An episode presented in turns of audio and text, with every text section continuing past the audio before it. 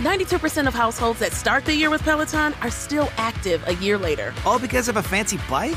It's not just a bike. Peloton makes treadmills too. Eh, all treadmills are the same. Our treadmills can adjust speed and incline automatically so you never break your stride. Whether you're squeezing in a power walk or training for a marathon, Peloton can help you achieve your fitness goals. 92% stick with it. So can you. Try the Peloton Tread risk-free with the 30-day home trial. New members only. Not available in remote locations. See additional terms at onepeloton.com slash home dash trial. And now another no-brainer money-saving tip from Progressive. Marcus, what happened? I was changing my oil and I spilled some on the floor. Oh, well, use these $50 bills to wipe it up. Perfect. Got any more? Yeah, yeah, take a couple hundred. Stop. Instead of using money, use an old rag. And here's a better tip from Progressive on how not to waste money. Don't pay too much for car insurance. Drivers who switch and save could save hundreds. Progressive Casualty Insurance Company and affiliates. Potential savings will vary. Welcome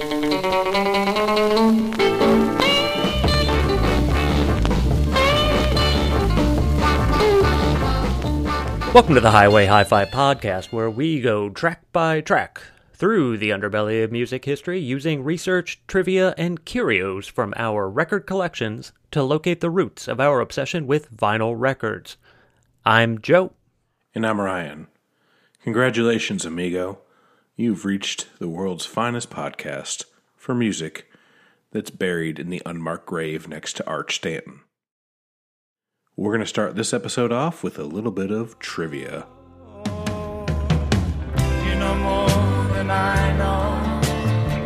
You know more than I know. You know more than All right, I am going to go first with trivia with the non audio round. And this is one that we've used before. It's a deep cut, or a deep pickle, as it were. I don't think deep pickle is a phrase commonly. It's like, you've gotten yourself into a real deep pickle this time. What I'm going to do is I'm going to read some lines from lyrics of songs that you know, Okay. and I'm going to replace some of the words with the word pickle. And I would like for you to tell me the name of the song and the artist. Okay. For the first one Flew off early in the pickle of dawn, in a metal pickle, locked in time, skimming waves of an underground pickle, in some kind of dream pickle fantasy. Oh, gosh. Can you say it one more time? Do you want me to sing it? Sure. Sing it. All right. Flew off early in the pickle of dawn, in a metal pickle locked in time, skimming waves of an underground pickle, in some kind of dream pickle fantasy. Oh, my gosh. Oh, my gosh. I should know this. I want to say Tom Waits, but I think that's just because the way you sang it. Nah, somebody from the 70s, maybe. It is from the 70s. Oh, gosh. It's killing me. Cleveland. Oh, oh, okay. It's uh, Pere Ubu. 30 seconds over Tokyo? That is it. Okay. Phew. Okay. Number two, it's a little bit longer, and I am not probably going to sing this one. I'm so happy because today I found my pickles. They're in my head. I'm so pickle. That's okay. Because so are you. Broke our mirrors. Sunday morning is pickle, for all I care. and I'm not scared. Light my pickle in a daze. Because I've found pickles. I would know that pickle song anywhere. That's uh, Lithium by Nirvana. Very good. This works because pickles are kind of my lithium. Keep me calm as a cucumber. All right, number three. Luscious and gorgeous. Oh, what a hunk of pickle. Call out the pickle guard. She creamed in her pickle as he picked up her means from off the pickle top bar. Oh my gosh. I don't know that one. Lou Reed Street Hassle. Yeah, I should have got that. The creamed. Cream the pickle. That was a dead dead Lou Reed giveaway. Yep. All right, number four. After all, it was a great big pickle, with lots of pickles to run to. Yeah, and if she had to pickle Tryon, she had one little pickle she was going to keep. That's a um, Tom Petty, American Girl, American Pickle. That's it, American Pickle. All right, this is the last one. Okay. Pickle scene is crazy. Pickles start up each and every day. I saw another one just the other pickle. A special new pickle. Yeah, that's uh, pavement cut your hair. Cut your pickle. When you're reading it, it sounds like you've got some sort of glitch. Like just like dogs hear when humans talk. Blah blah blah blah pickle pickle blah blah pickle pickle. Really? It sounds weird. Yeah, it's really weird. I like it though. All right, good work. All right, my turn. I've got an audio quiz for you. This one's called NEO My. And so what I did is I put uh, eight of the most famous Ennio Morricone scores, and then I put them through the machine and made them go backwards. So all you got to do is tell me what movie each clip is from. Okay. Okay. Track one.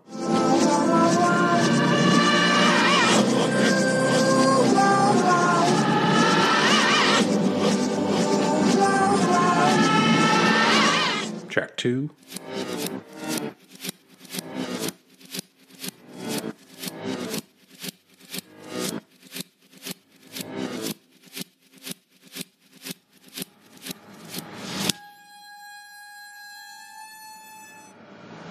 Track three.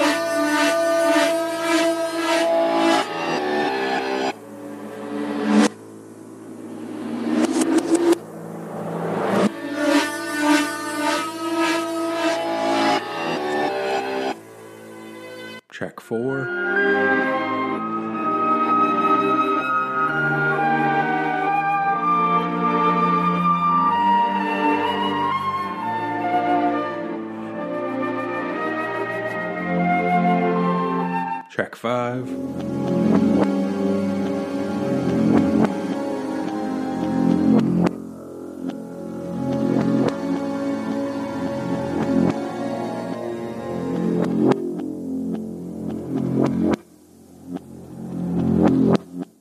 6.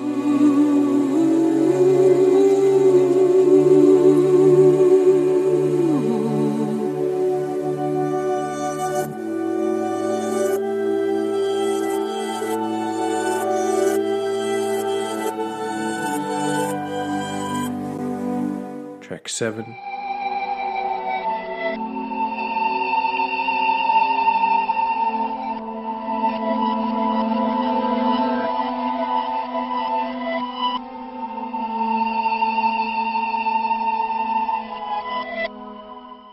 decade.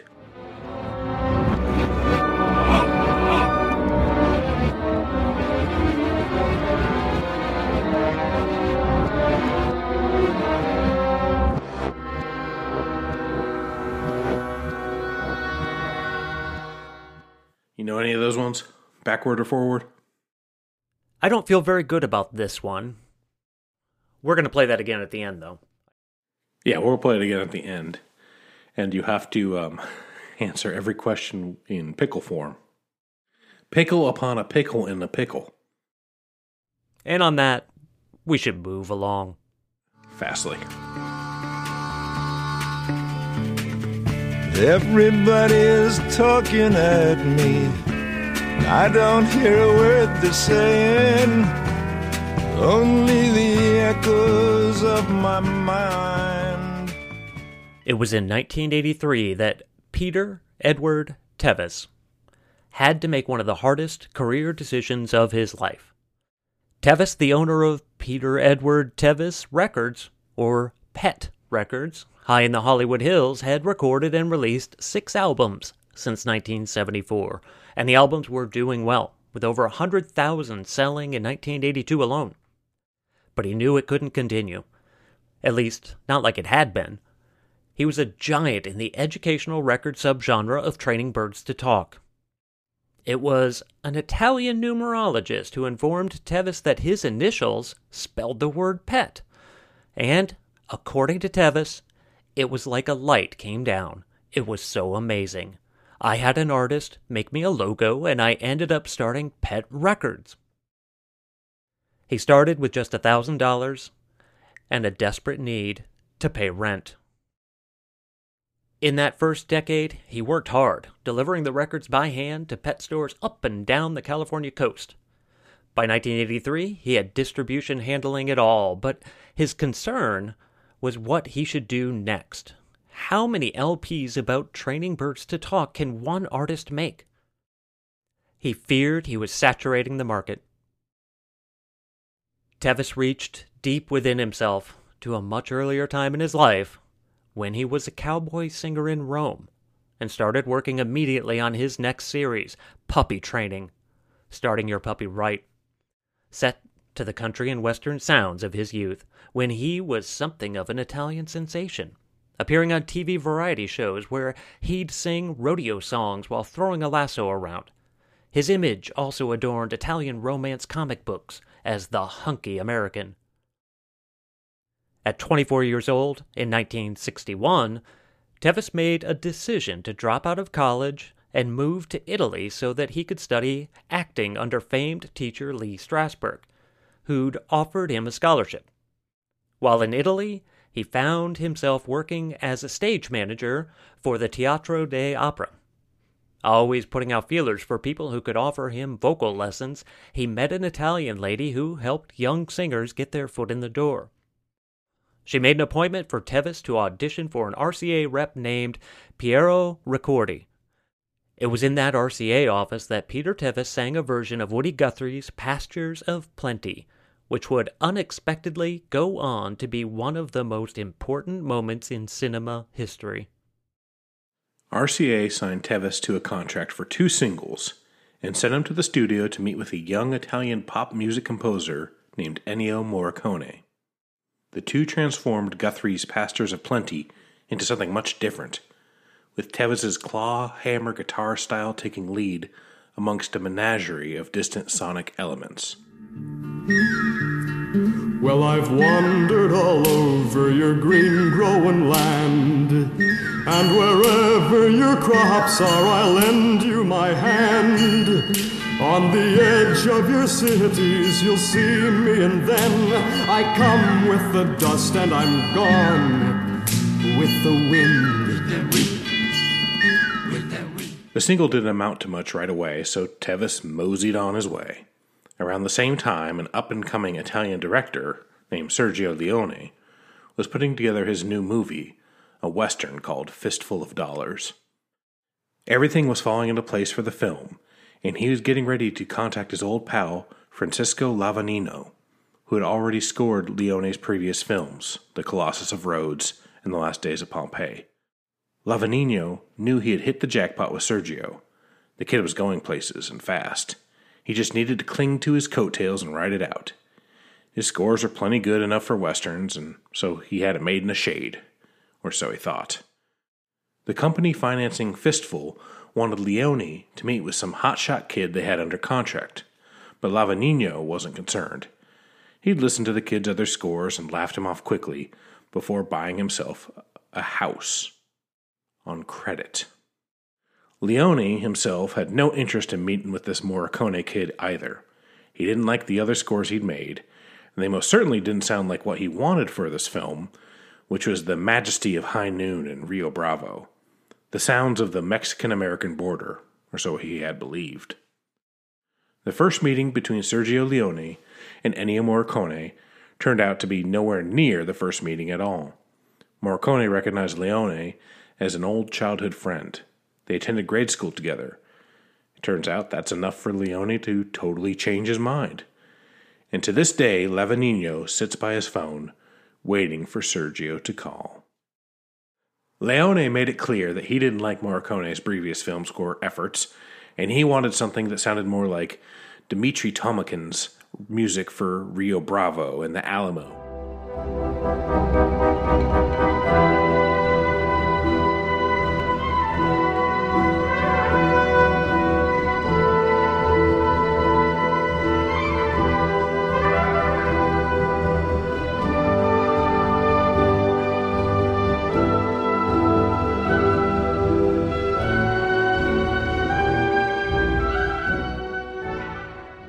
Two each knew exactly what the film needed, but they couldn't find common ground.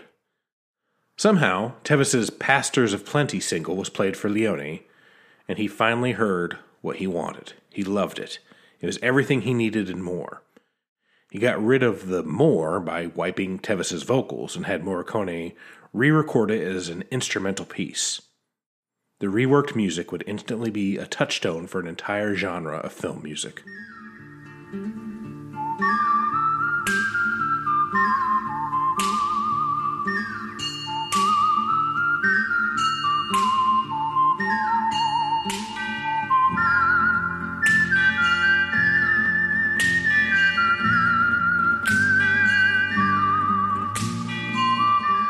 they're fine. Wait, they're fine.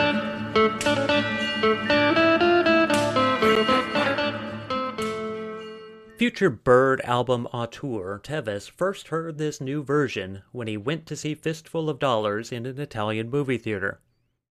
Being a little confused and offended, Tevis made his way to RCA where he threatened to sue. RCA cooled Tevis by asking what he wanted exactly. All Peter Tevis asked for was another recording session with Morricone. Tevis and Morricone released an album of songs composed by Morricone and sung by Tevis. Tevis also went on to sing in nearly a dozen spaghetti westerns before calling it quits and heading back home to teach birds how to talk. A few years later, he could barely scrape together his rent money. Hardly a footnote in music history, forgotten by all but a handful of hardcore budgie enthusiasts. In this episode, we track the legacy of the music of the grittiest of film styles. Scores of scores that are riddled with bullet holes, whiskey bottles, scattered cards, wanted posters, and blood stains. Tunes that put a bounty on your mind and will ride you down in the desert. So saddle up your pony and load your six gun. Down that bottle and kiss your senoritas farewell. Prepare yourself for double crosses and double double crosses. Get another coffin ready because today we're shooting for the history of spaghetti western music.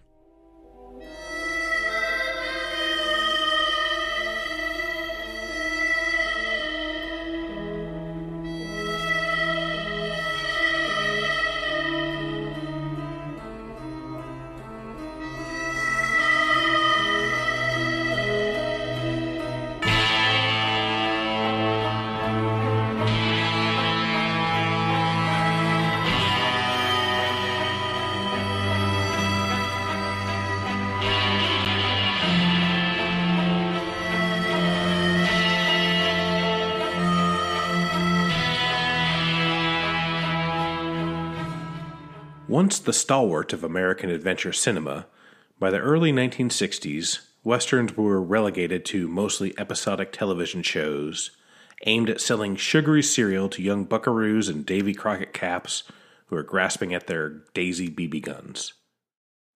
Gone were the days of the sweeping cinematic cowboy operas of John Ford, Howard Hawks, and Anthony Mann on the silver screen, replaced by over 25 primetime small box westerns that had their own charm but lacked the production quality and tended to be more sentimental than impactful.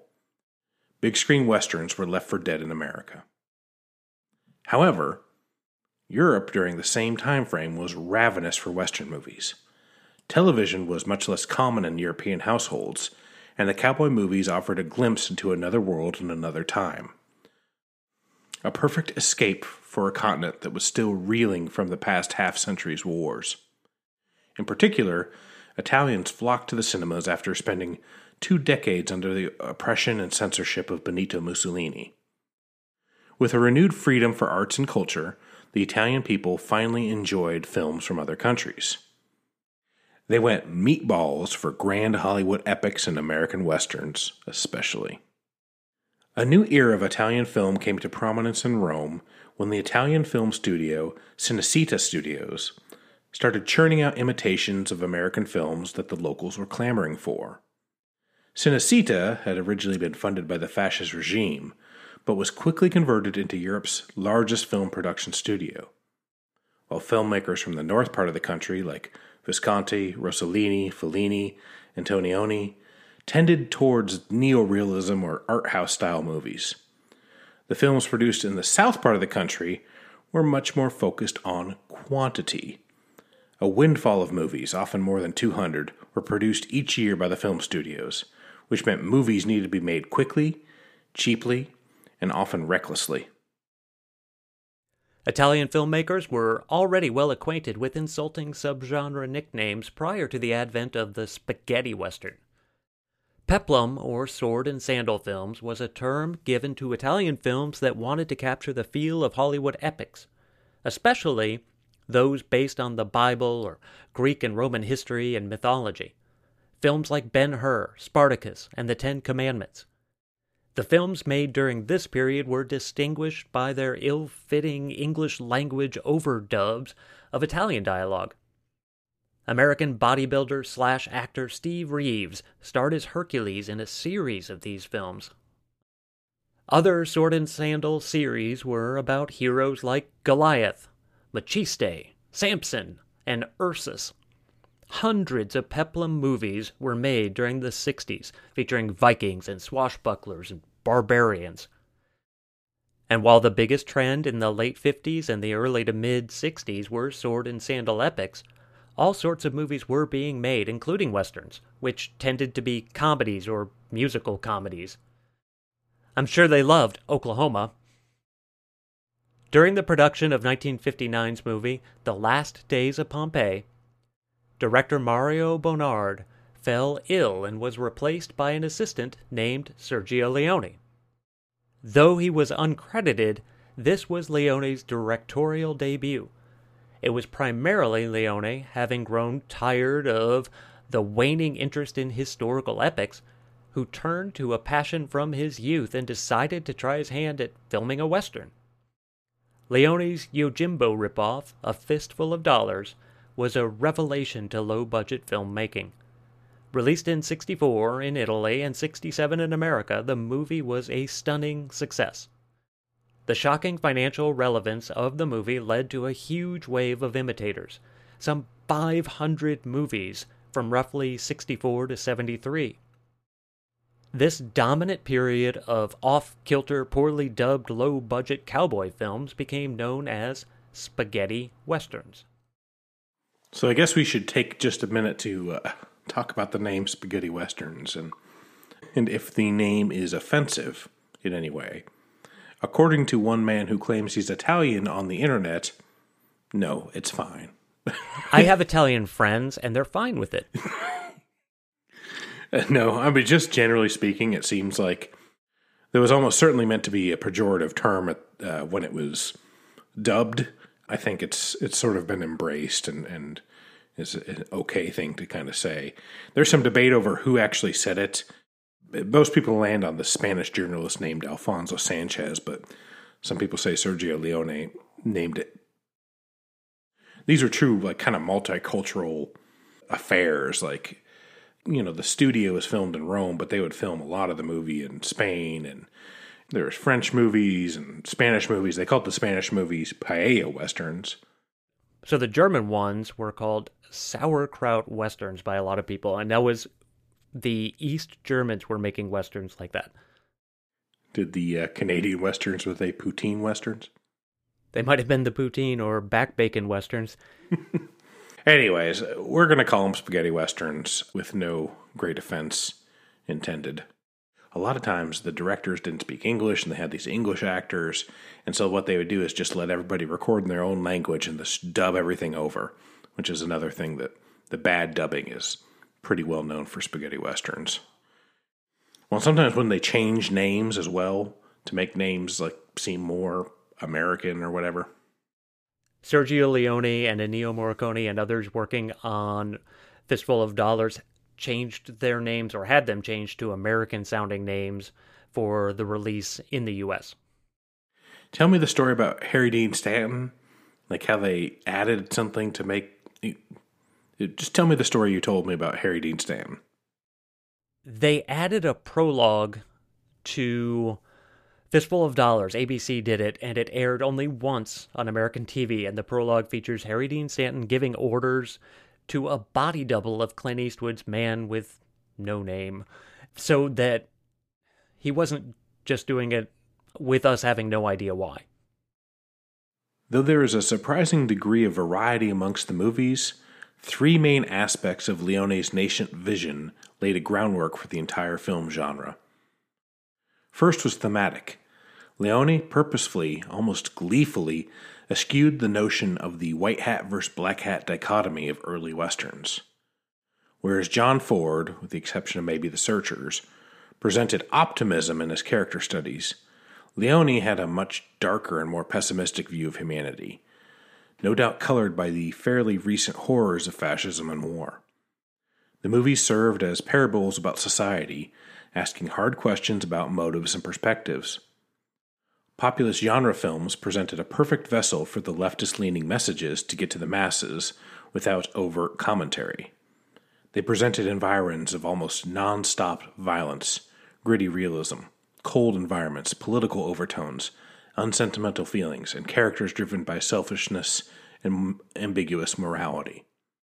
Subversion, nihilism, and bloodlust are completely acceptable frameworks for character motivation there was no more singular idea of hero ideology. The second facet of spaghetti westerns derived from Leone was the visual starkness of the movies. The studios used several sites in Italy and Spain that looked strikingly similar to the American Southwest. The cinematic aspects of Leone's films have become commonplace. It's hard to imagine modern films without them. The juxtaposition of expansive wide shots and harrowing close ups slow burned, sweeping panoramic vistas, languid camera panning and carefully framed composition, tension and economy of scene setting. The films would carry on for extended periods, with nary a word of dialogue at a snail's pace, nothing to break the stifling silence, until, of course, there were the surprising and brutal, sudden burst of actions. All of this punctuated with dark iconography and decaying historical structure blood, dirt, and fire. And finally, the focus of today's episode was the unforgettable sound of these movies. Much like the entire genre film, the soundtracks of spaghetti westerns were born from a need for economy, speed, and quantity. While there is some universality in the music's quality and soundscapes, each score was unique when coupled with the visuals. The lack of dialogue meant that the music was often forced to move the story, Beyond just setting the mood like most film scores, the music of spaghetti westerns was both a separate character and a reflection of the characters. A wordless narrator. And this colorful sonic painting is primarily born from the work of one composer. Just as all Italian westerns are undeniably linked to Sergio Leone, the musical style is almost always credited to the work of the maestro, Ennio Morricone. The symbiotic connection between Leone's direction and Morricone's music, which we will circle back to in a moment, was a driving force for the success of The Man with No Name trilogy and the army of bandits who attempted to pillage their styles in the following years. There is simply no other genre that is as defined by its music. The musical style is so ubiquitous you imagine that this was the actual music that was played in the Old West, that these sounds were always there and just needed to be plucked from history. Morricone was well versed in the emotive operatic Italian musical tradition. While undoubtedly the composer and his cronies would have much preferred to create the lush orchestral scores of the days of the golden age of Hollywood, that simply wasn't an option for the studios making these films, the composers wanted to make the music in the vein of the classical American westerns, John Wayne music. Morricone very much wanted to imitate the aforementioned Dmitri Tiomkin and Gioacchino Angelo, an Italian soundtrack composer who, in, in the era before Leone's revolution, had made fine approximations of American Western music blended with European Romantic classical.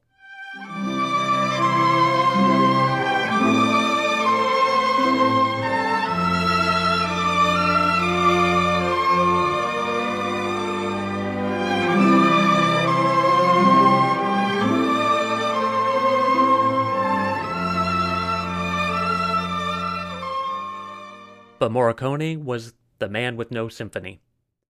Without being able to fully realize lush and carefully constructed orchestrations, the spaghetti western composers had to rely on something different altogether experimentation, character themes, and bizarre instrumentation. What couldn't be said with ten cellos could be said with a twangy guitar, mariachi horn lines, a bullwhip, and lonesome wordless choruses. The music of big budget Hollywood westerns had years to be developed. These Italian soundtracks often had to be written and recorded in days, very much like a precursor to library music. In fact, the wealth of innovative composers would become the basis for the Italian production music scene.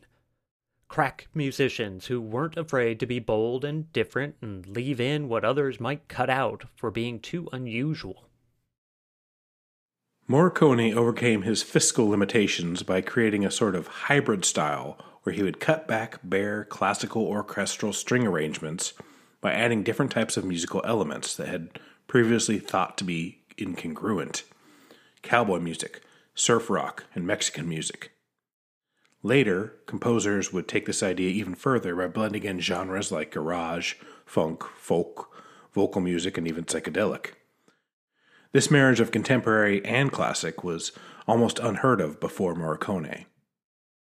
Adding to the exploratory nature of the scores was a willingness to use uncommon instrumentations ocarinas, piccolos, harmonicas, Jew's harps, mariachi trumpets, banjo, chimes, melodicas, and bells. On top of all that, elements that were once considered Foley complements or ambient environmental noise became integral to the song structure. Stampeding rhythms, coyote whistles, distant wailing, gunshots, and whips. Finally, there were the wordless choruses and strange human vocalizations that make Morricone's scores unforgettable. It was as if he could invoke from his choirs angelic tongues and demonic incantations, often at the same time. He would have his vocalist not just sing, but whistle, chant, screech, yodel, chortle, grunt, shout, and make animal calls. It's like what you might hear coming from Jack Palance's hotel room after dark. No sound was out of bounds. This is not to say that the swiftly created music was blindly created and then randomly forced into the scenes. Quite the opposite. Leone would work closely with Morricone to give him an idea of what he envisioned for the movie and from the score. Morricone would come out with interconnected themes that could be pieced together and structured as needed for the film. A chord pattern might outline a minor chord for the antagonist, and then the same pattern would reemerge in a major key when the hero arrived. Or perhaps instrumentation would change, like how in The Good, the Bad, and the Ugly, the same two note motif is done with a flute for Blondie, an ocarina for Angel Eyes, and a yelping human for Tuco.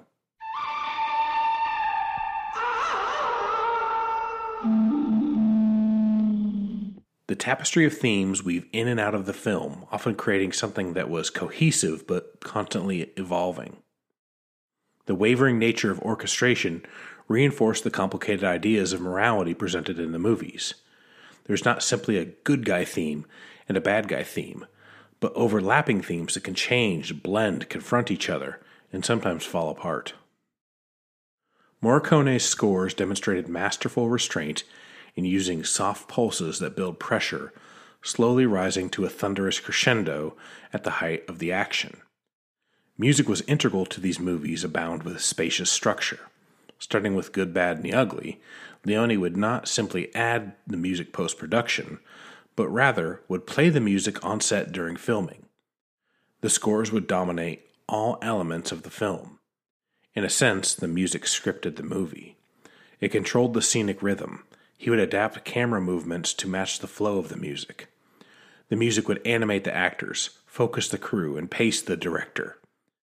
This technique of fully integrating the soundtrack with the movie was a driving force in both The Good, the Bad, and the Ugly, and Once Upon a Time in the West, which are arguably the two greatest film scores of all time. So eat a dick, Bernard Herrmann, and you too, John Williams.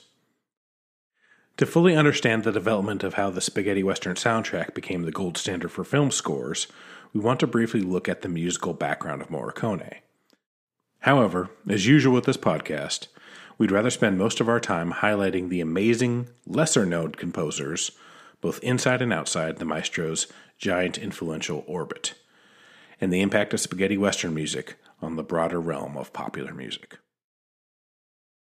Prolific is too flimsy a word to describe the output of Ennio Morricone, who penned in the neighborhood of 500 soundtracks for movies and television across nearly every conceivable film genre.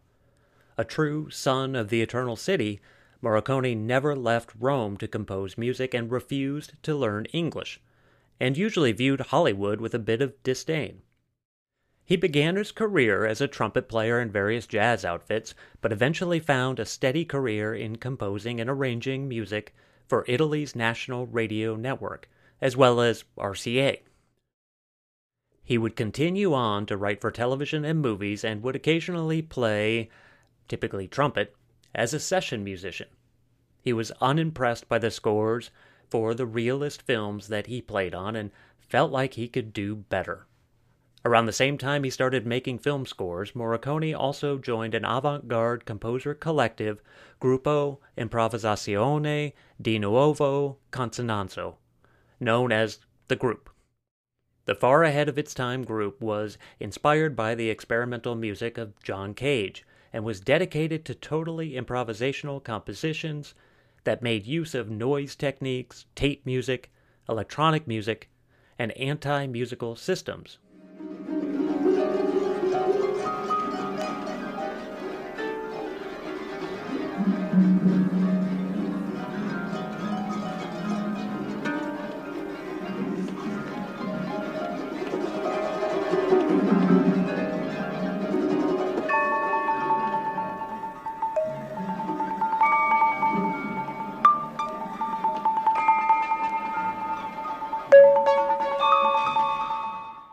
For decades, this laboratory of composers was on the cutting edge of music, and many of these ideas, strategies, players, and conceptualizations would find their way into Morricone's soundtracks.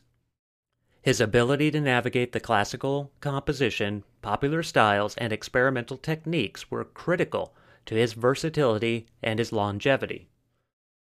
Morricone's musical style became ubiquitous with spaghetti westerns with Leone, he would end up doing six films The Dollars Trilogy, Once Upon a Time, Duck You Sucker, and My Name is Nobody.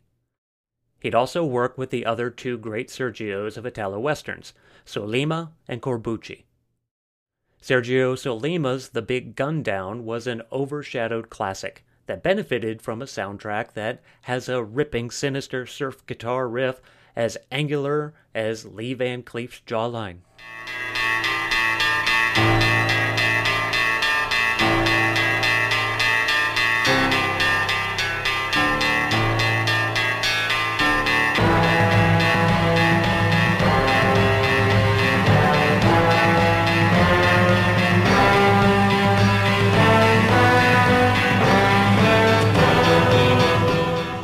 Sergio Corbucci's darker and more depraved westerns allowed Morricone to explore some more ominous soundscapes. The score for The Mercenary gives me chills, like I'm experiencing synesthesia for bravery.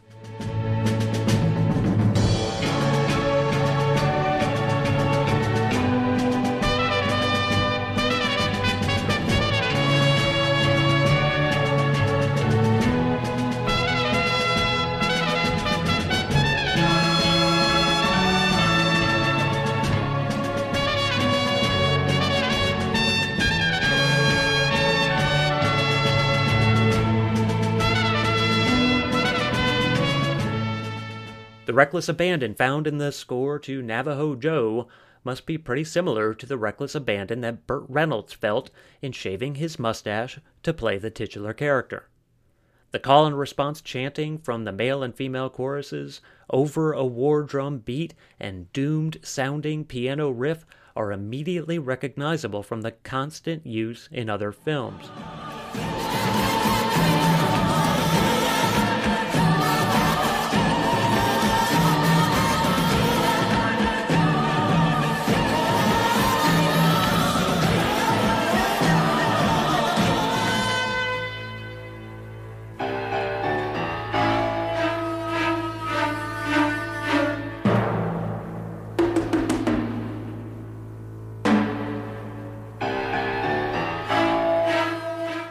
And my personal favorite spaghetti western, The Great Silence, had a gorgeous, understated tune that was as delicate and disturbing as the Blood in the Snow film, like Santa Claus Kinski.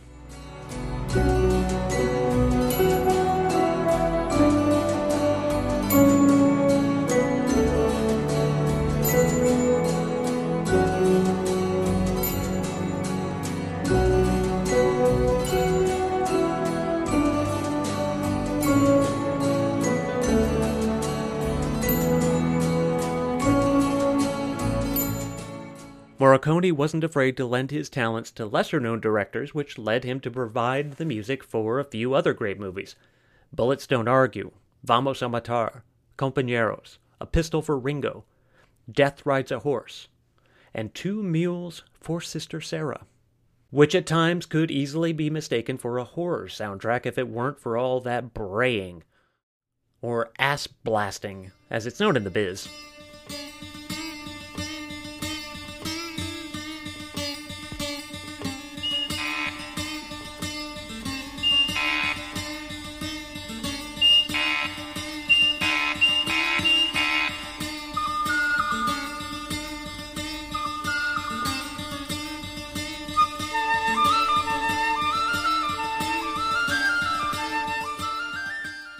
All told, he did about 30 soundtracks during the golden age of spaghetti westerns.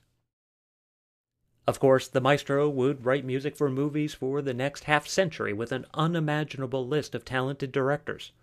In a somewhat poetic endnote to his career, Morricone finally received the elusive Oscar for his score for the spaghetti western revival flick The Hateful Eight, directed by Quentin Tarantino, who had long championed his work and placed it in his soundtracks. His last Western score was just as impactful as ever.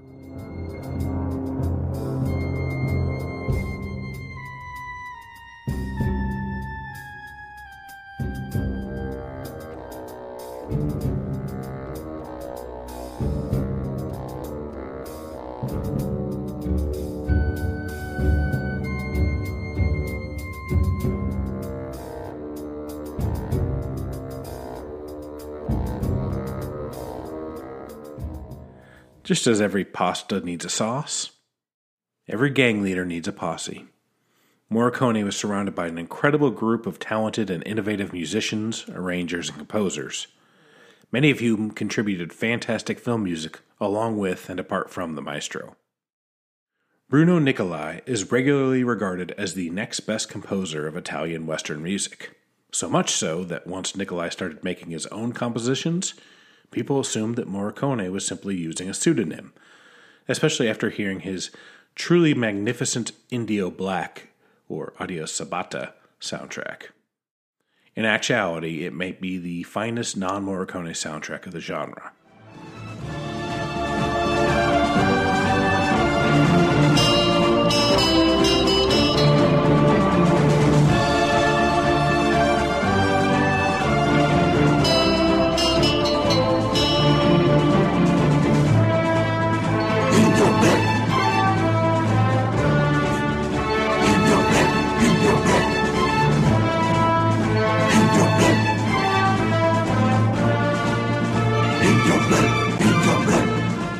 Nicolai was a composer, arranger, conductor, and keyboardist who worked closely with Morricone in the mid 60s. A friend of Morricone from their musical conservatory days, Nicolai acted as a musical supervisor and conductor for the Dollars trilogy soundtracks. Some speculate that Nicolai was the force behind adding the sound effects into the music, as Morricone never much used this practice after they parted ways. Though plagued by second fiddle status to his former partner, Nicolai had a long career in composing, but was very private and never garnered the acclaim he deserved. The more we listen to his soundtracks, the greater appreciation we gain for him being his own unique talent with a different vision of Western music. His score for Dead Men Ride has a daring immediacy that resonates well past being the music for some long forgotten B movie.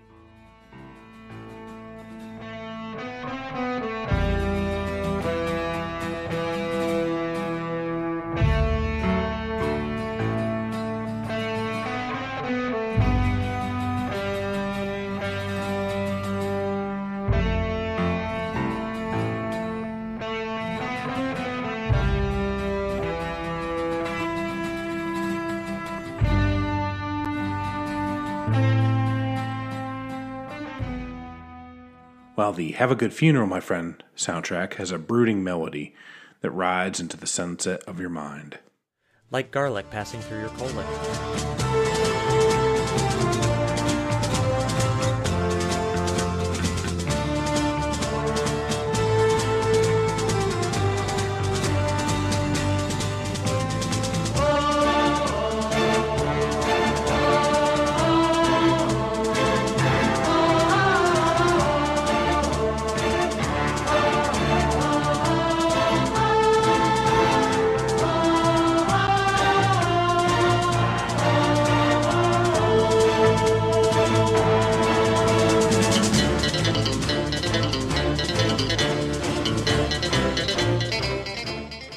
The man with the most famous whistle in all of cinema is none other than Alessandro Alessandroni. Another childhood friend of Morricone was already one of the busiest session players in Italy when he was hired on as a singer and multi instrumentalist for his first Western score, Pistols Don't Argue. Of course, it was his work on the Dollars trilogy, including the unforgettable whistle and the Duane Eddy guitar licks that burned his music into the souls of the audience. If that wasn't enough, Alessandroni was the leader of the vocal group I Cantori Moderni, which included his wife, Giulia De Mutis. This wordless choir haunted the reverie across Italian cinema and eventually wound up singing on the most infectious Swedish sexploitation tune ever appropriated by the Muppets, Mah Nà Mah Nà. Interesting side note about Giulia De Mutis. She herself was a talented experimental composer, writing a record called Alle Sorgenti della Civiltà, The Sources of Civilization, which is a pseudo anthropological exploration released under her alter ego, Kema. It's wonderfully bizarre.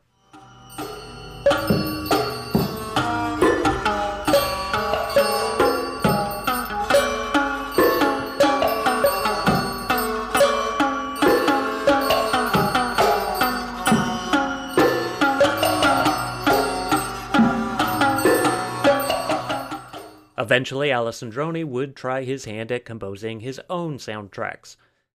It's very likely that he co wrote many of the most famous tunes of the era without getting songwriting credit. Here's his El Puro, or La Taglia è tua, L'uomo lo ammazzo io, which has some whistling that would make Andrew Bird want to leave the nest.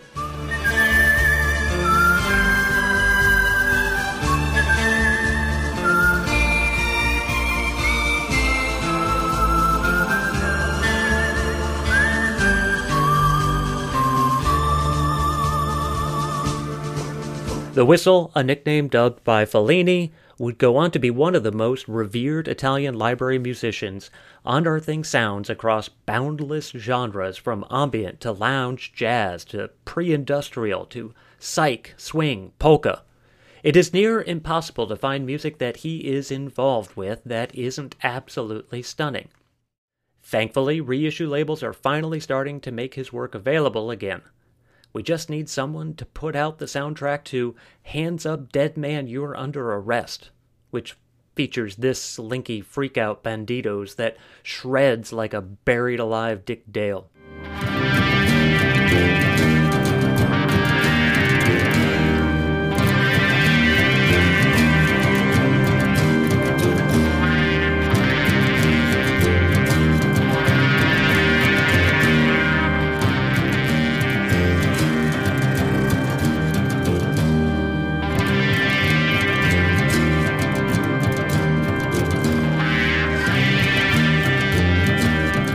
As well as the wah wah laden cowboy hot tub jingle jangle jingle sexy western.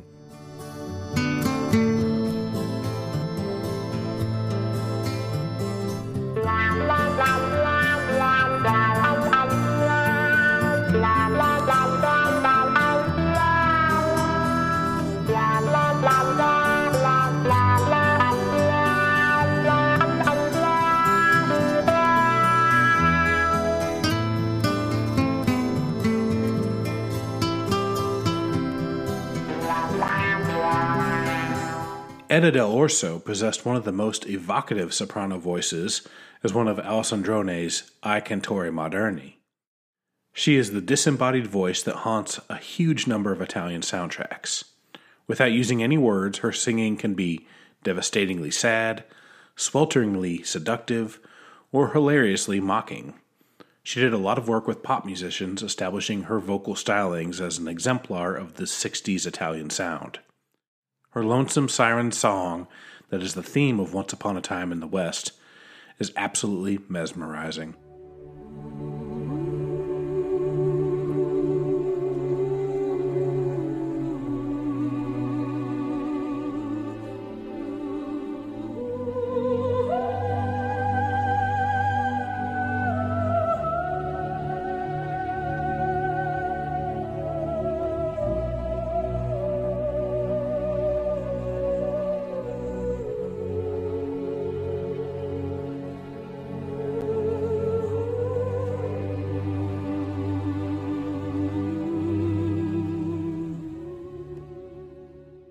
While the influence of Morricone was vast, the sheer amount of spaghetti westerns being produced meant that there was plenty of work for the roving packs of Italian composers.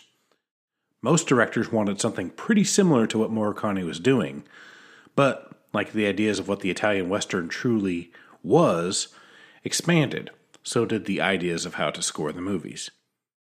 Westerns became crazier, more exploitative, more slapstick, and more specialized, as did the music. Towards the 70s, the tragic hero, revenge tales, and moral ambiguity themes gave way to satirical westerns, comedy westerns, political or Zapata westerns, historical westerns, Greek myth westerns, spaghetti western musicals, gore westerns, and random cult westerns that featured some truly awkward stuff. We'll get to a few of those in a moment. There's plenty of fertile ground to bring in all sorts of genre bending ideas from tons of great musicians.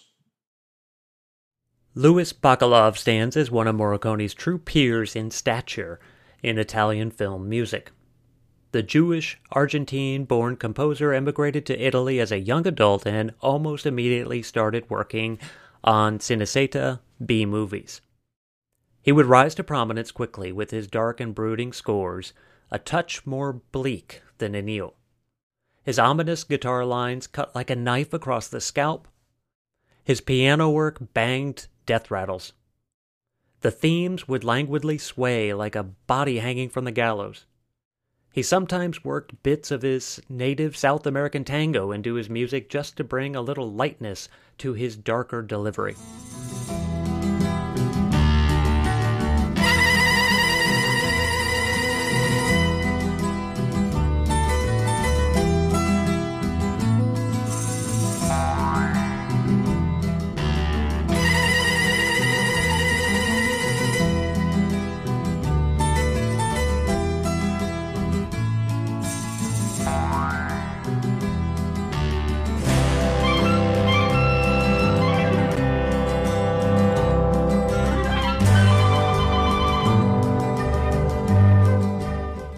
Of course, it was the opening theme to the Corbucci smash hit Django that brought Bacalov into the mainstream. using an American Elvis esque singer, Rocky Roberts, to give some swagger and swing to the theme song about the coffin toting loner played inimitably by Franco Nero. Django, Django, have you always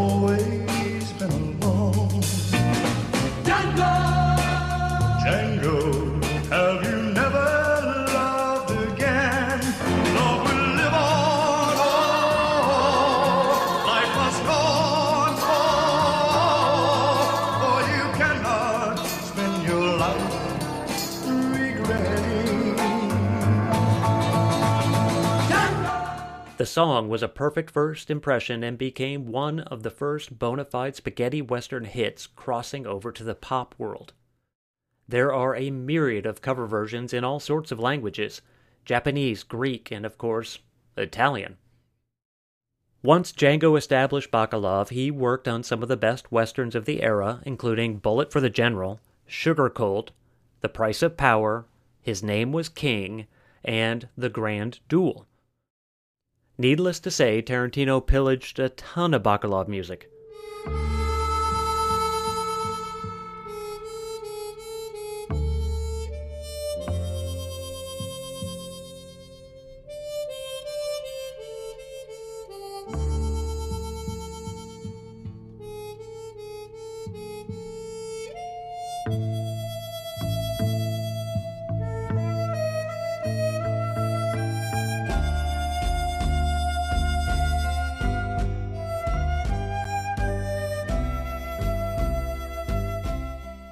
Bacalov had a long and storied career going on to work with Italian prog rockers New Trolls and Osanna, and won an Oscar in the 90s for his score to Il Postino, The Postman, which apparently doesn't star post apocalypse hottie, speedy delivery man, Mr. McFeely. The land of make believe was never the same after Skynet got hold of it. Spaghetti Western films love their sequels. After the success of Django and its offspring flicks, all sorts of characters would start to become serialized in movies. Like the characters themselves, they knew no loyalty and worked only for money, so the studios would switch up actors and directors at will. Often the stories were completely unrelated from film to film. Many times, releases would be given nonsensical names with the title character added on for international recognition.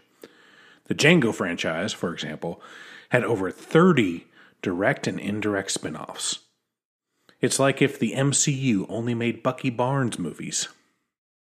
Beyond Blonde and Django, there were multiple films about anti-heroes like Ringo, Trinity, Sabata, and Sartana. The first Sartana movie, If You Meet Sartana Pray for Death, has a fantastically jaunty theme by Piero Piccioni.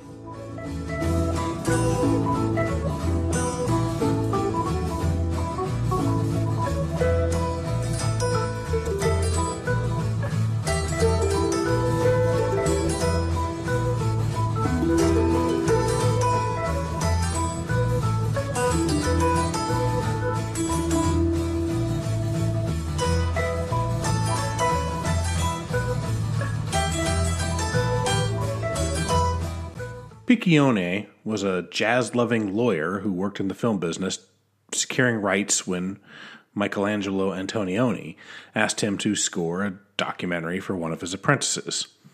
This was the first of some 300 movie soundtracks, many of which incorporated swirling funk with baby making jazziness. His absolute masterpiece, not a spaghetti western, is the luscious soundtrack for Camille 2000, which is worth seeking out.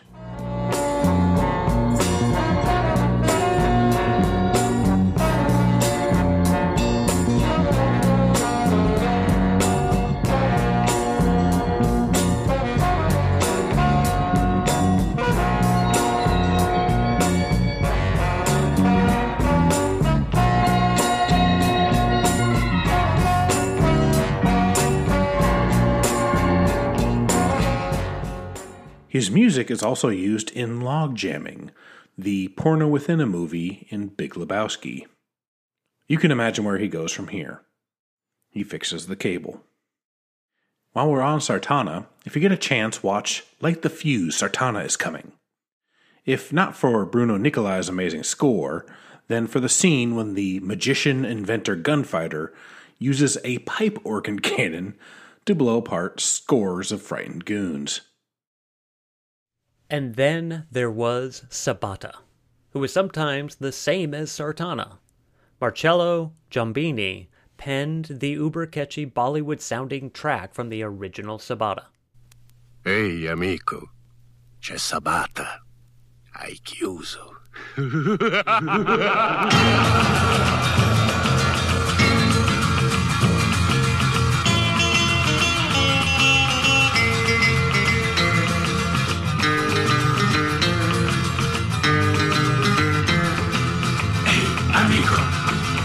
c'è Sabata. Hai chiuso.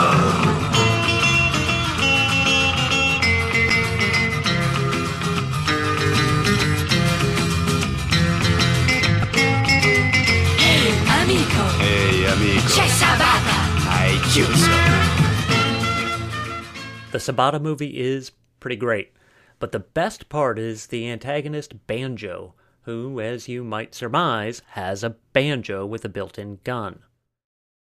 Giombini went on to do a lot of cool electronic music, religious music, and scores for Joe D'Amato's Anthropophagus, The Grim Reaper, and Erotic Nights of the Living Dead, which were probably not religious music per se.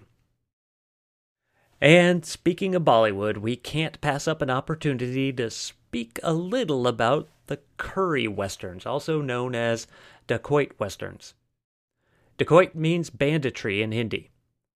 A small subgenre of the flood of movies coming from India, the curry westerns would combine the spaghetti western tropes and samurai movies with typical Bollywood style performances, including over the top song and dance numbers and very strong moral lessons. The movies are supremely entertaining, and the music of many of them is absolutely mind blowing, and something we may have to get back to in the future.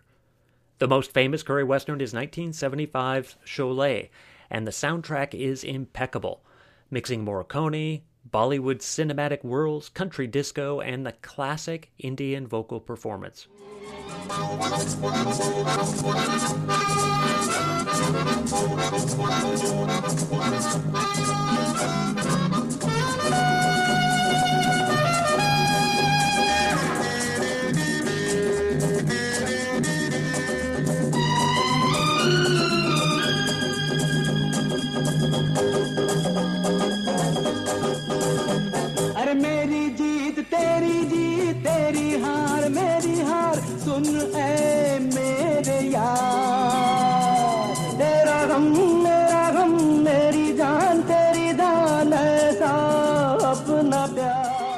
Back to Italy, Lounge Master General Piero Umiliani is primarily known for his extra leisurely library music output, including the aforementioned Mah Nà Mah Nà. His silky jazz infused scores added sensuality and freedom to the myriad of movies he scored. Now, a legend of library music, his music makes you feel cooler than Clint Eastwood in an igloo. And almost as crazy. Right turn, Clyde. Here's his enchanting theme to the movie Blood River.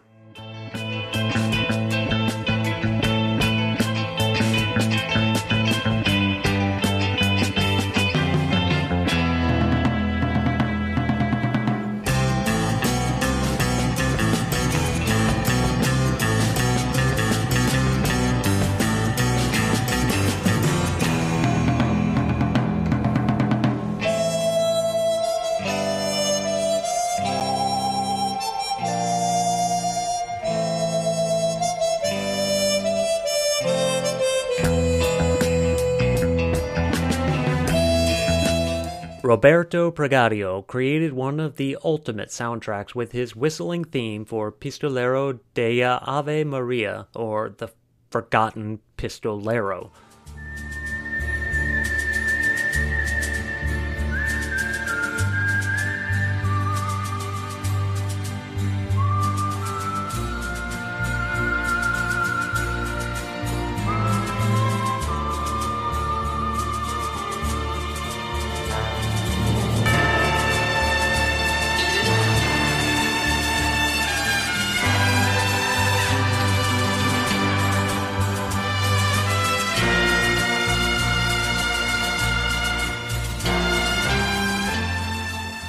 It's been used countless times in television shows and commercials as an effective sonic shorthand for heroism. And as iconic as the track is, Pregadio really shined with his more downbeat grooves, like this one from the movie Bullet in the Forehead, called Crying.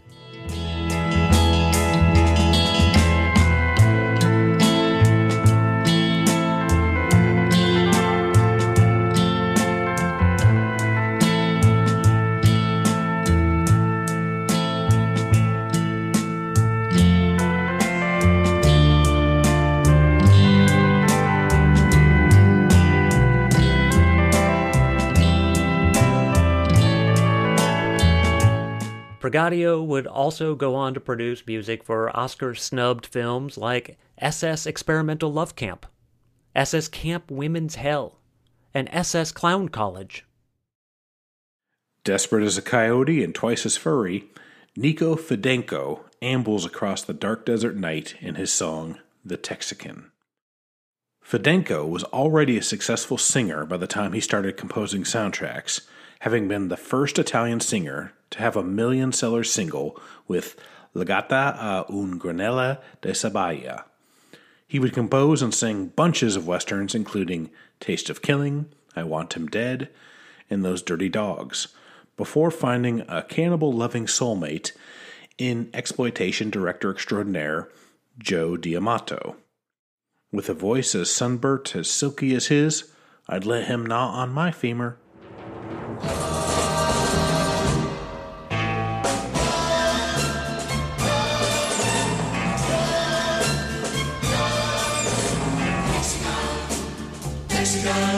They call Texican a man without fear. They know, they know a bold Texican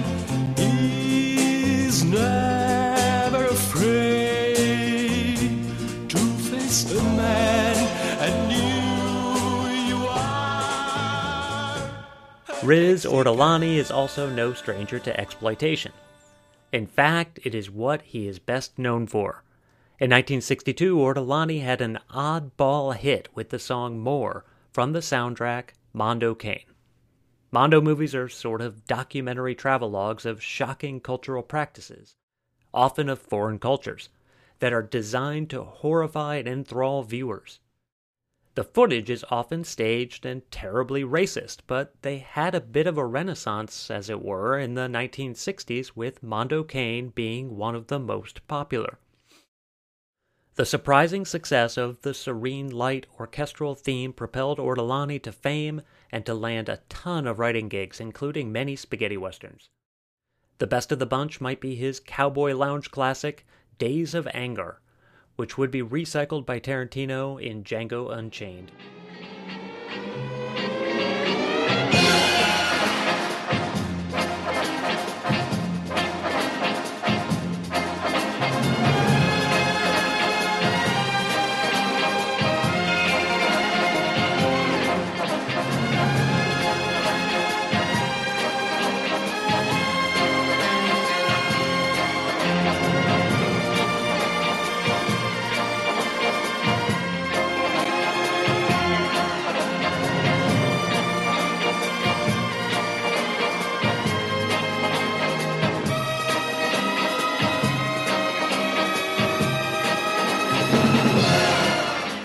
Ortolani would go on to be best remembered for his stunning Whirlwind Island horror soundtrack to Cannibal Holocaust, which is the most pleasant dinner music for when you are dinner. They Call Me Trinity was the most successful comedy western starring the unlikely Laurel and Hardy on horseback stylings of Terence Hill and Bud Spencer. Franco Micalizzi's theme song is fantastic. Sounds like a lounge singer who ingested bad peyote. You may think he's a sleepy type guy, always takes his time. Soon I know you'll be changing your mind when you've seen him use a gun. When you've seen him use a gun. He's the top of the West. Always cool is the best. He keeps alive with his Colt 45. Francesco De Masi was one of the few composers who actually worked on westerns before Morricone. In the world of spaghetti westerns, this made him stand out a bit from the onslaught of imitators. Less interested in the operatic grandeur, De Masi's scores were more subtle and atmospheric, like the shapeless shadows of buzzards circling a dying man. De Masi would score over 200 movies, including the original Inglorious Bastards, before retiring to teach classical music at a university. Here's his self proclaimed favorite score for the movie Johnny Hamlet, which, of course, is a terrible, wonderful spaghetti western version of Hamlet. Conscience doth make cowards of us all, amigo.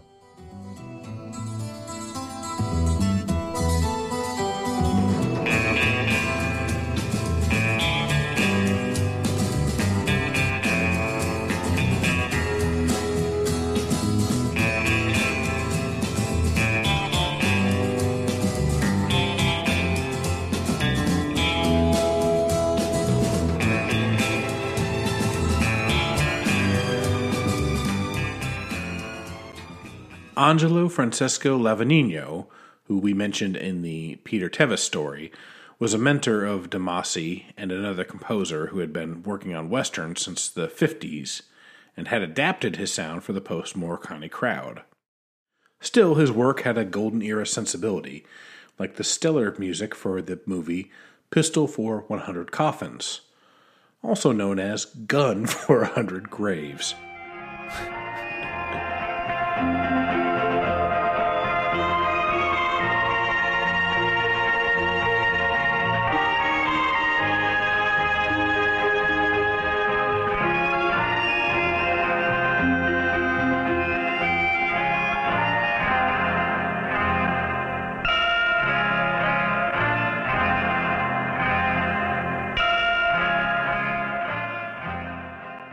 We should probably talk about how all these spaghetti western movies, like we keep saying or, or called, or known, also known as, all these spaghetti western movies have like three or four titles. They've got the Italian title, and then they have the first working into English, and then sometimes they redo it again in a different. I mean, it's it's hard to keep track of all all of these titles. And sometimes they only translate part of the title, like Pistolero for 100 Coffins.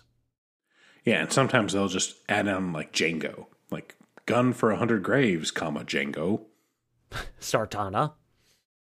Nora Orlandi was the first female composer in Italian cinema.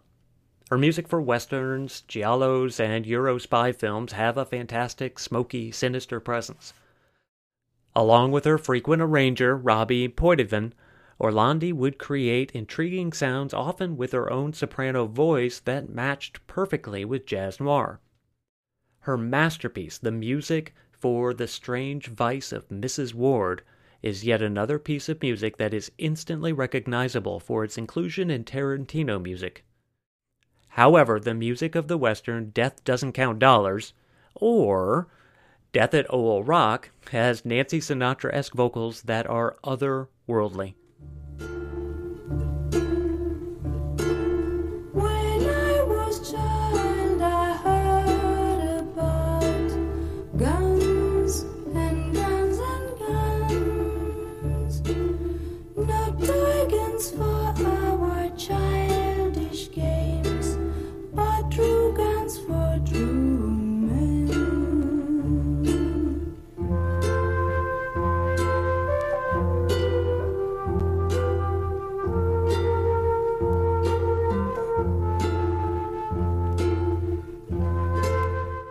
Composing somewhere around 250 movie scores across a half century of work, Carlo Rustichelli is up there with Morricone in terms of mass production. He has several great Western scores, including God Forgives I Don't, which sounds like a horror movie walking through the wrong saloon swinging doors.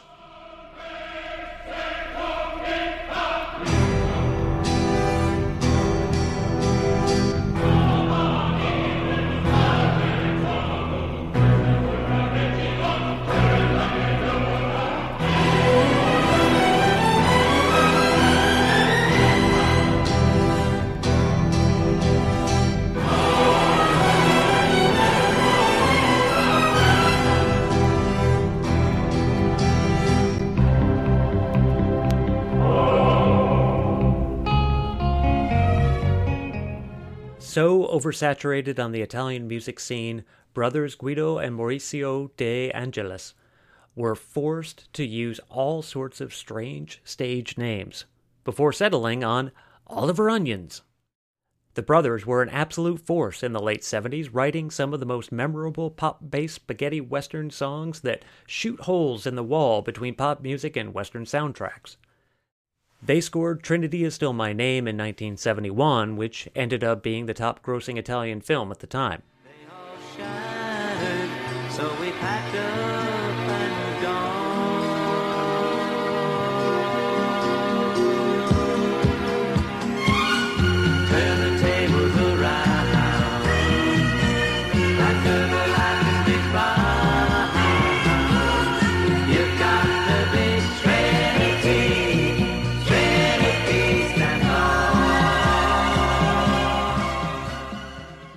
Things got a bit weirder in 1977 with Mannaja, which has been described as veering unpredictably between Italian Western ballads, contemporary pop songs, synth led horror motifs, and 70s prog rock. Quite frankly, it sounds like Ween.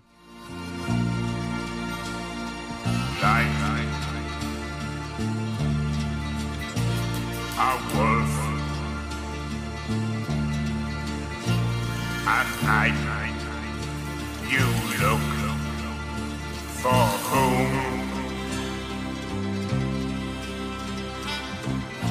to hold your soul apart and made you run away till now. And your mind won't forget.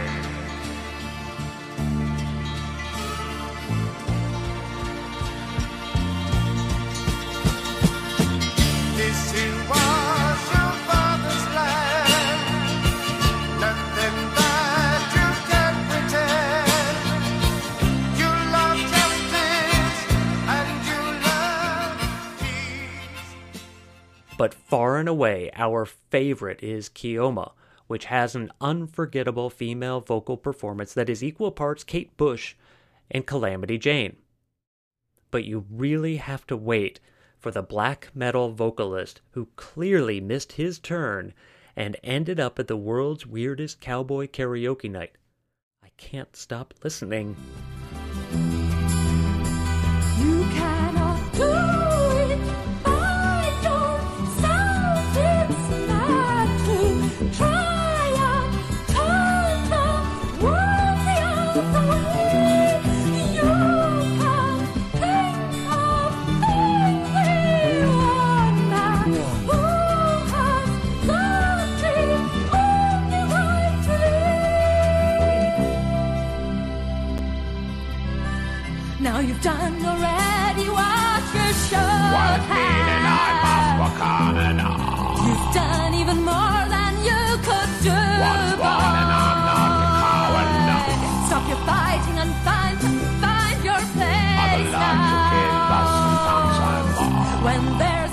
Matalo has been described as John Ford on acid.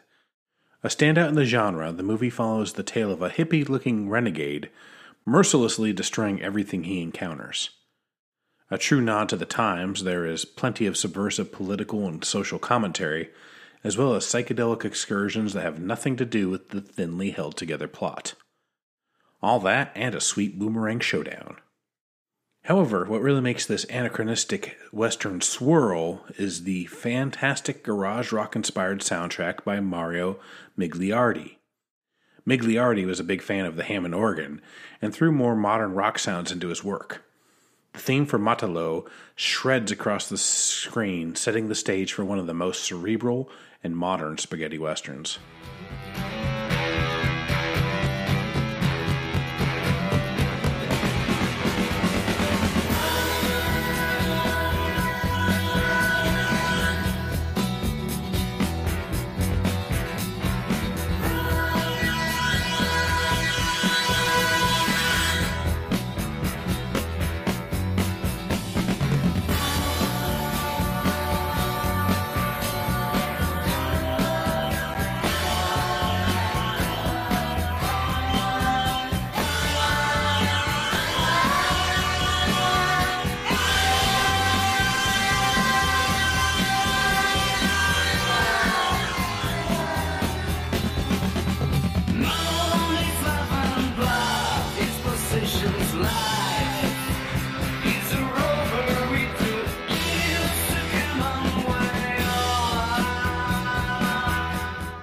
And we have to tip the cowboy hat to Daniele Patucchi for his soundtrack to Black Killer, if only because he makes the guitar sound like a sinister laugh. It stings like a scorpion left in your boot, or the chafing of my thighs after a pony ride.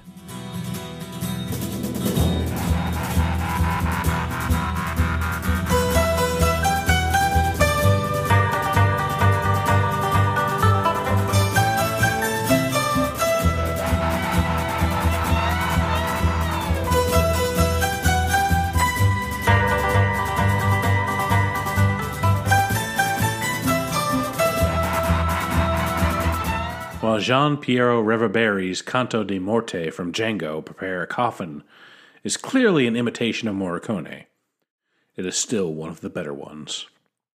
Pew, pew, pew,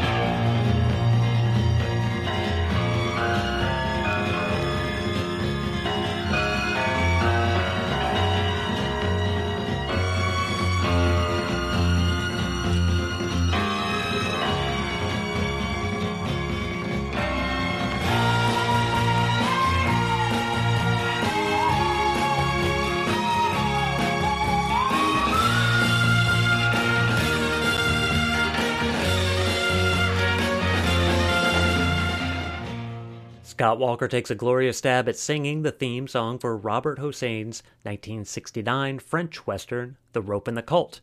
The song was recorded around the same time that Scott 4 was, and the style may have even bled into Walker's opening track on Scott 4, The Seventh Seal. I seek the man who killed my friend. And when we meet, my life may end. Depends upon my gun, and my gun spells hope in the land where the rope and the cold are killed.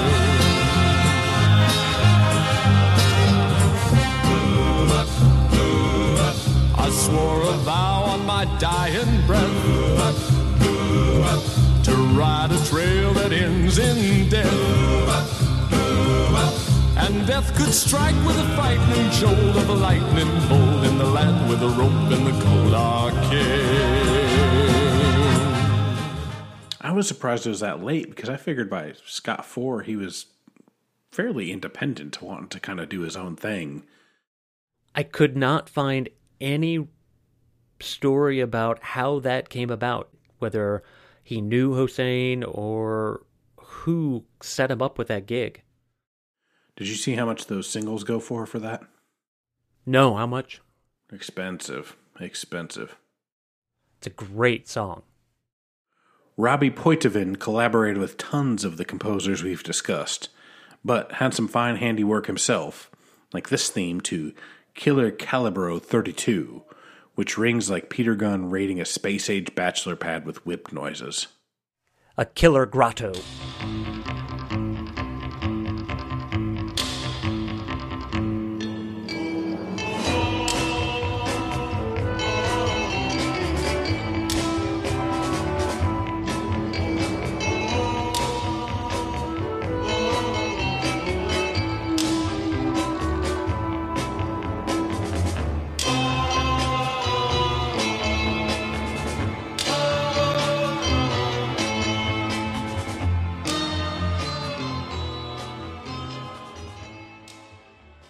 Gianni Ferrio is another composer that you'll want to know. Here's his scorching flamenco guitar track Hot Mexico from Death Sentence. Legend is that Feliciano heard it and somehow went blind. The human body is an amazing thing.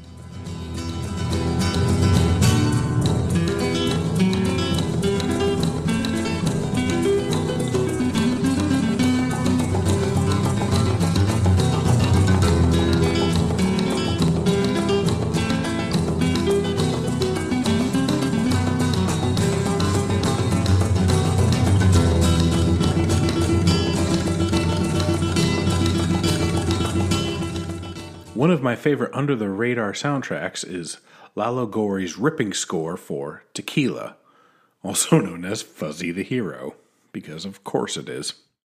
Much like its potent potable eponym, it makes you want to fight, sing, vomit, and pretend you're an outlaw all at the same time, when really you're just going to end up wetting yourself and crying about your dead pets. It's a true story. I was halfway there this afternoon. I don't want to ask which half. No, you don't.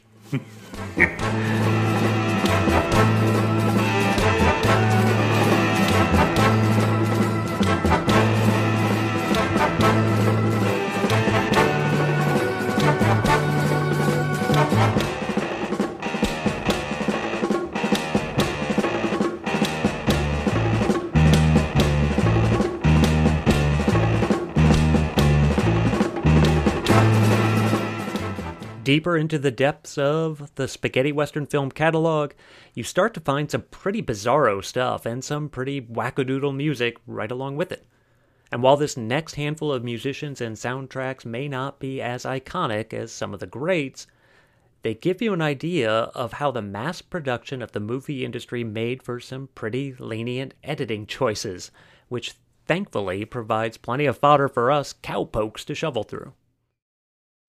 First, we need to talk about Blind Man. Director Fernando Baldi's movie would be plenty memorable if just for the batshit crazy plot of a blind gunfighter and his trusty seeing eye horse, who is hired to deliver 50 mail order brides to their minor husbands in waiting by circumventing the whole Mexican army. But the reason the film is truly a cult spaghetti western is the presence of none other than the Beatles' third best drummer, Ringo Starr. Ringo found himself in a bit of a listless drift after the breakup of the world's most famous band.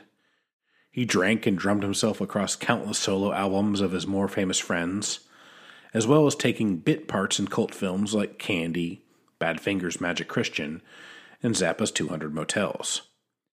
Eventually, he inebriatedly decided that he perhaps should try his hand at being an action star, figuring his command of the English language was at least at Schwarzenegger or Lundgren level of competency. For his third language, it's pretty good. He signed on for a Western movie with the band's later day manager Allen Klein and quickly found himself in Almeria, Spain, playing a sadistic foil to Blind Man. He shot snakes, tortures Blind Man, assaults brides, stabs a rancher, and eventually gets gunned down by the sight impaired hotshot, which is surprisingly similar to John Lennon's post Beatle career. Oh, and then his corpse is nearly married to his unwilling love interest at his own funeral. And guess who's in the background of several scenes? It's rock and roll Zelig and Chief Beatle alarm clockist Mal Evans, who is waving guns around like a madman, which would later turn out to be not really good practice for him. Ringo was so excited about the movie that when he got back to England, he sat down with Pete Ham to write an unsolicited theme song for the movie. Ringo's space dirge of a theme was wholeheartedly rejected by the film studio and was relegated to a forgotten B side, where confused tons of fans who had no idea about Ringo's stint as an Italo Western villain.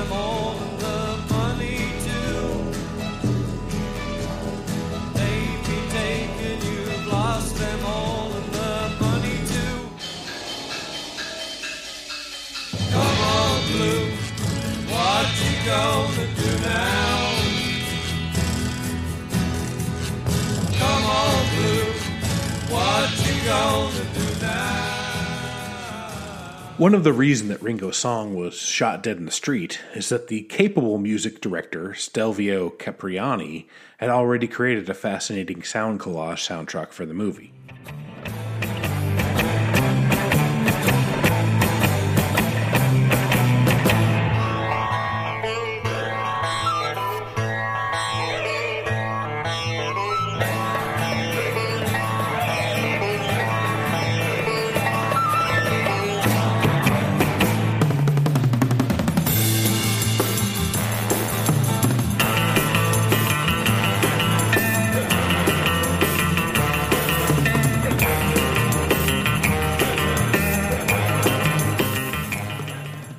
Cipriani got his start when a priest taught him to play organ, and he would eventually work the cruise ship scene. He would do solid scores for The Bounty Hunter and Shoot First, Laugh Last. But Cipriani is most known for his horror work, especially the man eating octopus creature feature, Tentacoli, which grabs you and never lets go. I don't know anything about Dolores Claman, nor do I want to. But he, or she, did write this theme to Captain Apache, which is often regarded as one of the worst spaghetti westerns. It's like they let William Shatner do a spaghetti western theme. But better, because it's actually Lee Van Cleef. Holy shit, when is this album coming out? They're after me with guns and knives and fast, fast horses. They're after me with bombs and bribes and fast, fast women. They're gonna tail me, trail me, try to nail me there. But they haven't got a prayer.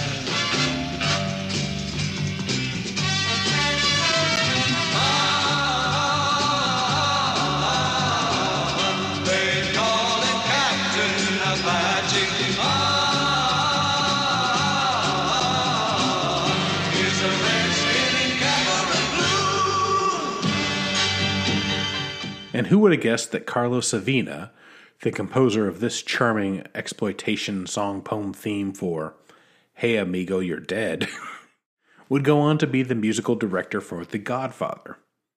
What can you say? The guy loves severed horse heads. and no one will escape his evil wrath.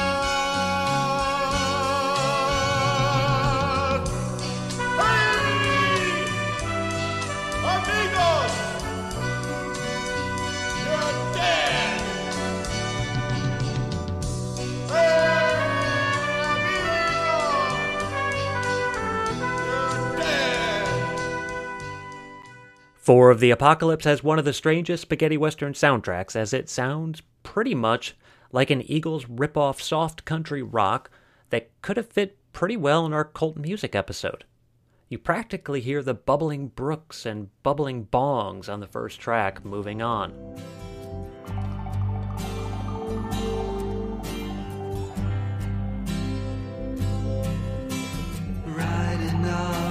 On to road together.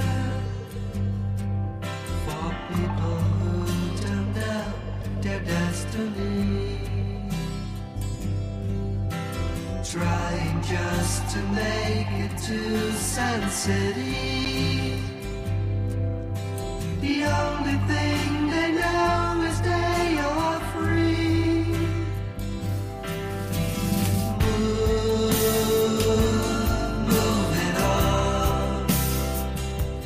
Django Kill, If You Live, Shoot, is often considered one of the weirdest and bloodiest of all spaghetti westerns. Despite the title, it has nothing to do with the other 30 Django movies, and has more to do with splattering blood.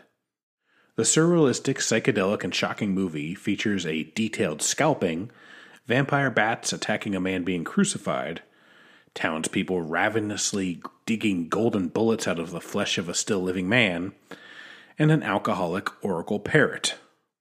He was probably taught by Peter Tevis.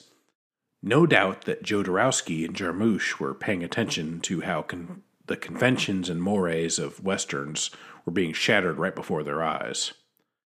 Ivan Vandor's slinky music is an unassuming entrance to the genre bending horror show that follows.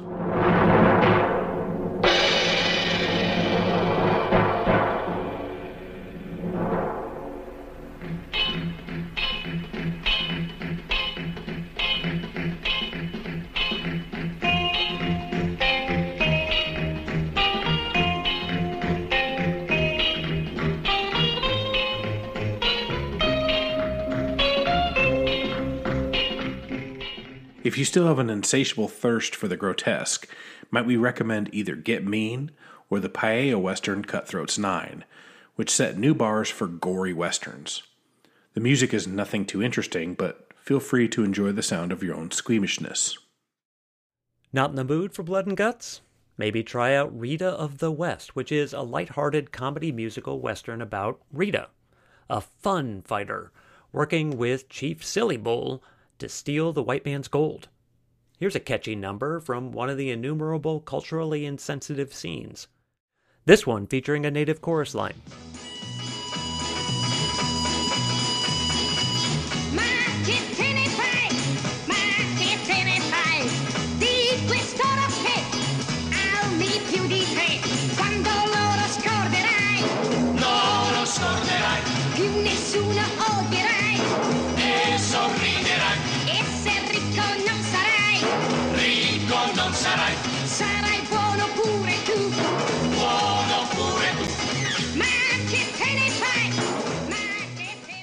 Star of the movie Rita Pavone is an incredibly famous Italian ballad singer, but I only know her from her duet with an animated tater called My Name is Potato. It's like Paula Abdul with MC Scat Cat, except, you know, it's a potato.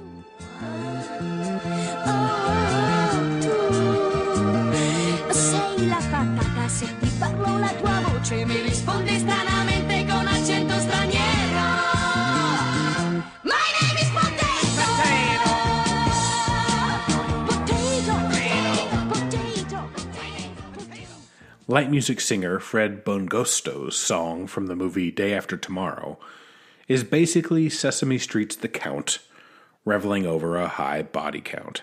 You don't know he wants to kill a man. Maybe one, maybe two, or maybe three. Maybe four, maybe five, or maybe seven. Maybe seven, maybe nine. He wants to kill a man. Maybe he wants to kill a man. By the mid 70s, the craze for westerns had all but run dry. Some critics credit the horrible turn toward goofy comedy westerns that soured the audiences to the style. Whatever the cause, movies stopped making much money and eventually stopped getting made. Italian studios turned their interest to other genre films like giallo, horror, poliziesco, and erotic films, taking most of these composers along with them. However, spaghetti westerns had already left an indelible mark on pop culture, especially counterculture. The genre hit right at the time where the world was shifting from dichotomous morality into something more fluid, where right and wrong were relative and always changing. Spaghetti westerns sounded, looked, and felt rebellious. A reimagining of something American, stoic, proud, and traditional toward something multicultural, emotional, grassroots, and revolutionary. Just as the cinematic style provided a whole new template for how to make low budget genre flicks, so too did the music impact both soundtracks and popular music. Regarding movie music, Morricone and spaghetti western soundtracks showed that music can drive the film rather than accompany the visual. It can be ambitious and grandiose and even weird, but still work within the context of the film. The music can genre hop. It can be a blend of traditional and modern and experimental. It can be simple and quiet. It could shake the theater. John Carpenter was paying attention in a basement with his stacks of synths. Hans Zimmer was listening when he added in that damn Brahms sound. Library musicians, advertisers, producers all learned the tricks. As director Edgar Wright spoke of Morricone's influence on films, he could make an average movie into a must see, a good movie into art, and a great movie into legend.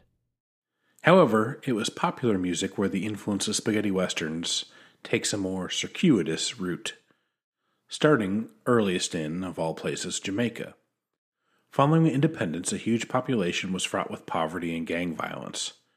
Besides the dance parties that would become the impetus for the first wave of ska, one of the only entertainment escapes was going to the cinema to watch cheap after run movies, which were usually Bollywood, Kung Fu, or European westerns.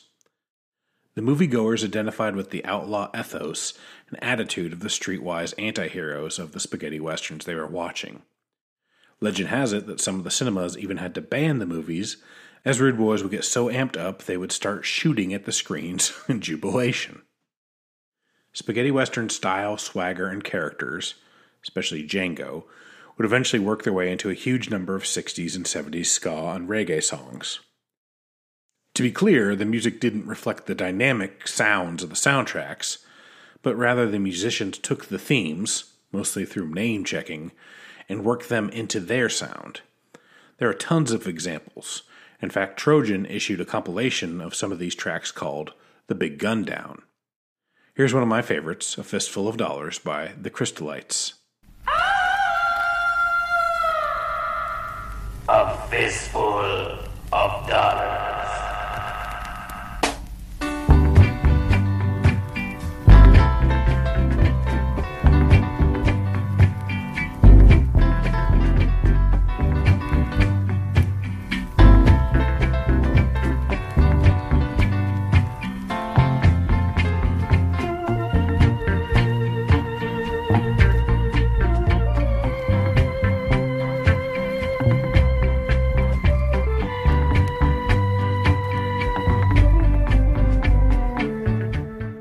Passion for westerns is captured legendarily in The Harder They Come film, when Jimmy Cliff's character is enthralled while watching a screening of Django. His friend reminded him that the hero can't die to the last reel. Meanwhile, back in Europe, another group of outcasts is finding connection with spaghetti westerns. Punks started turning to spaghetti westerns as an anti establishment and DIY kindred spirits, especially The Clash, whose cover for their album Give 'em Enough Rope is clearly inspired by the movies. The Clash soaked in all kinds of influence when they were at their peak reggae, ska, rockabilly, glam, and spaghetti western soundtracks. In 1981, The Clash used Morricone's 60 Seconds to What from A Few Dollars More as their entrance music. Joe Strummer scored Alex Cox's film Walker, a western that allowed Strummer to show off his love for the genre, especially in the nine minute epic The Brooding Side of Madness.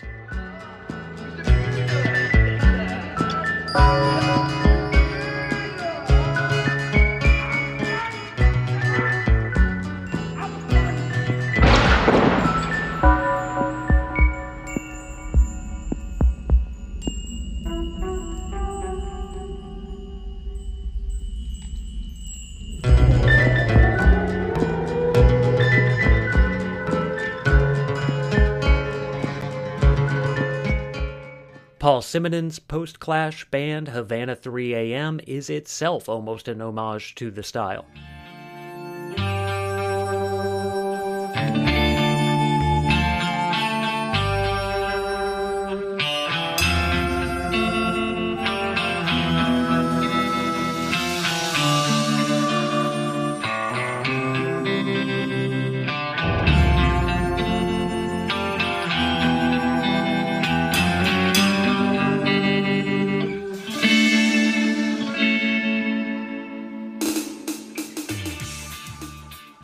Big Audio Dynamite, Mick Jones's later band, samples The Good, the Bad, and the Ugly for their song Medicine Show.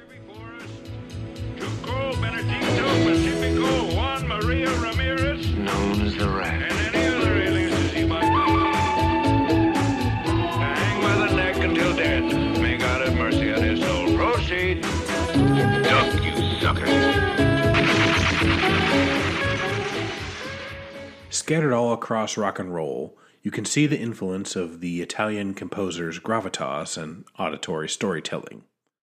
Love's Alone Again Or, Dylan Señor, Nick Cave's Red Right Hand, Ween's Buenos Tardes Amigo. The music provided a template for cosmic Americana bands and cowpunk bands to sound more desolate, moody, atmospheric, and darkly western. It's all over the sound of Calexico, Green on Red, the Meat Puppets, Gravenhurst, 16 horsepower, and Angels of Light. The sound was so cool that it became a shorthand for cool. There's an unending amount of unauthorized Morricone samples in hip hop that include The Orb, Wu Tang, Eminem, Jay Z, and Gnarls Barkley. Fantômas, Portishead, Radiohead, Gorillaz all cite the music as a major influence. The combination of surf guitar into a fuller, more developed sound certainly spoke to the Pixies, the Dead Kennedys, and Shadowy Men on a Shadowy Planet.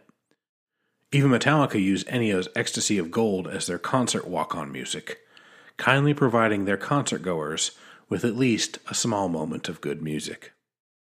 There's still a strong demand for this timeless music. Plenty of labels have reissued the seminal works and the hippest of the lesser known. Morricone has some wonderful comps, but we suggest seeking out any of the five volumes of the Ecstasy of Gold compilations by Semi Automatic Records. They're out of print, and they're expensive, and harder to get than gold bullions protected on an armored Confederate train car, but they're an amazing mix of non Morricone soundtrack music. We also suggest checking out a Portland band called Federale who performs almost exclusively spaghetti western style music. Formed by former Brian Jonestown Massacre bass player Colin Hegna, the band blends fuzzy psych and classic Morricone sound to spectacular results. Worth a listen, amigo.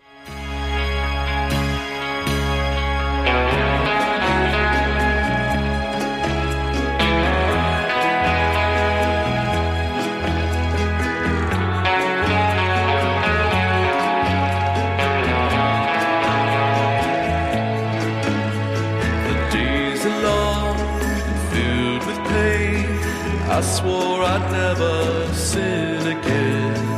I swore that I'd never kid again. But I broke my vow again and For a film style that truly lasted only a small handful of years, the music of spaghetti westerns is eternal. A sound that was equal parts ingenuity, frugality, and necessity with almost no expectations and no boundaries.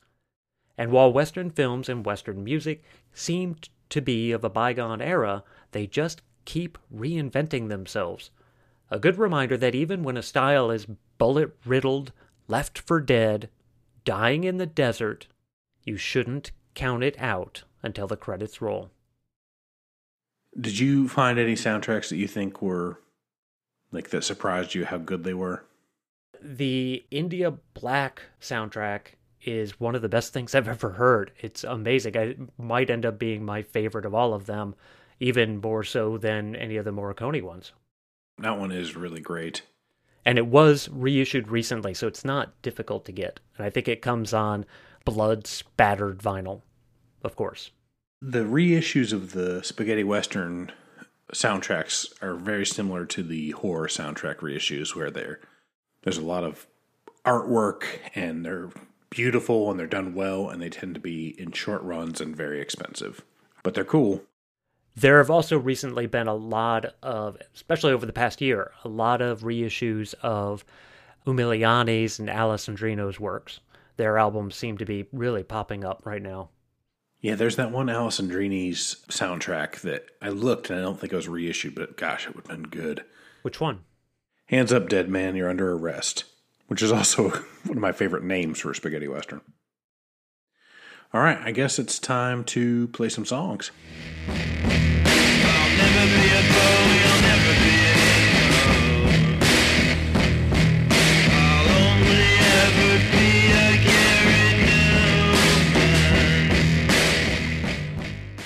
All right, I'm going to play our first song. This is a song called Minas de Cobre by a band called Calexico.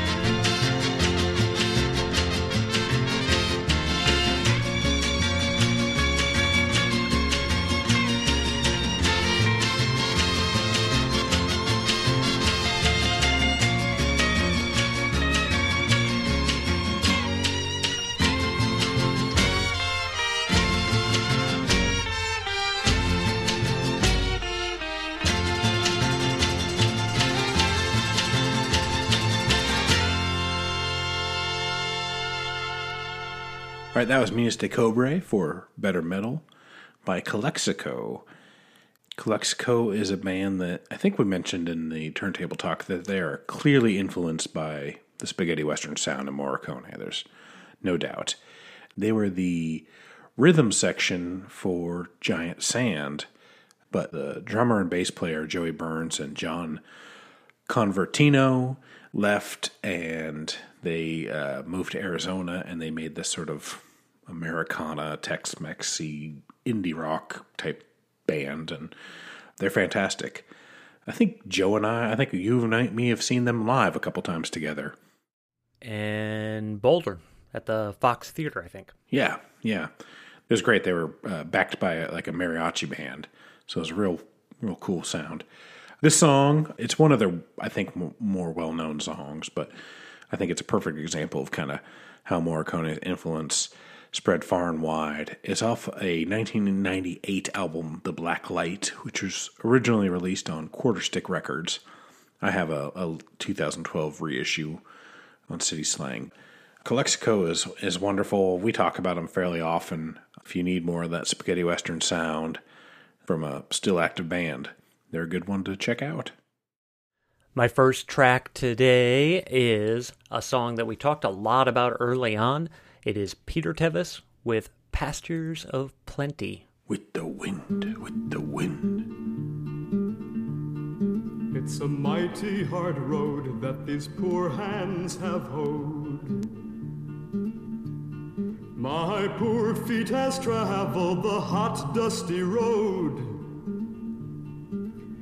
Out of your dust bowl and westward we rode through deserts so hot and mountains so cold. Well, I've wandered all over your green growing land, and wherever your crops are, I'll lend you my hand. On the edge of your cities, you'll see me, and then I come with the dust, and I'm gone with the wind. With the wind. With the wind. California, Arizona, I've worked on your crops. Then northward up to Oregon, I've gathered your hops. I've dug beets from your ground, and I've cut grapes from your vine to set on your table that light sparkling wine. It's green pastures of plenty from dry desert ground. From the Grand Coulee Dam where the waters run down. Every state of this union us migrants have been. We come with the dust and we're gone with the wind.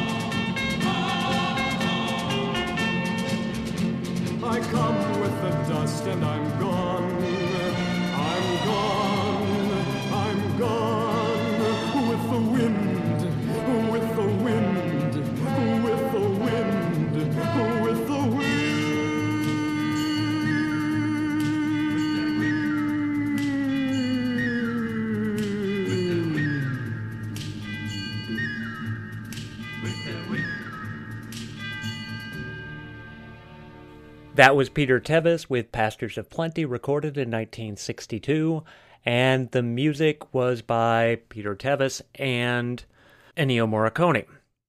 This was only ever issued in Italy and Japan, and it is basically impossible to find those. And the copy that I have is released by Trunk Records, and it was released in 2020. We talked a lot about this already how Tevis and Morricone recorded this track.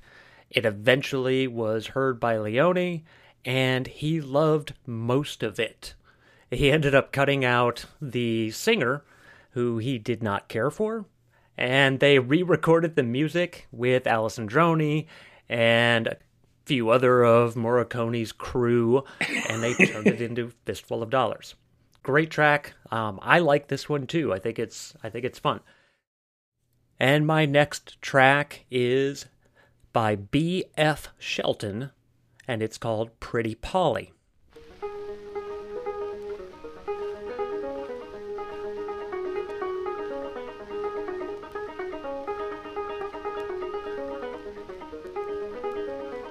Pretty Polly, pretty Polly, would you think it unkind? Pretty Polly, pretty Polly, would you think it unkind me to sit down beside you and tell you my mind? I courted pretty Polly, won't live long night. I courted pretty Polly, won't live long night unless the next morning before it was light. I led her over the hill through the valley so deep. I led her over the hill through the valley so deep. At last, pretty Polly beginning to weep. Come on, pretty Polly, and go along with me. Come on, pretty Polly, and go along with me before we get married. Some pleasure to see. Oh, Willie, sweet Willie, I fear from your way. Oh, Willie, sweet Willie, I fear from your way. The way you are rounding is leading me astray.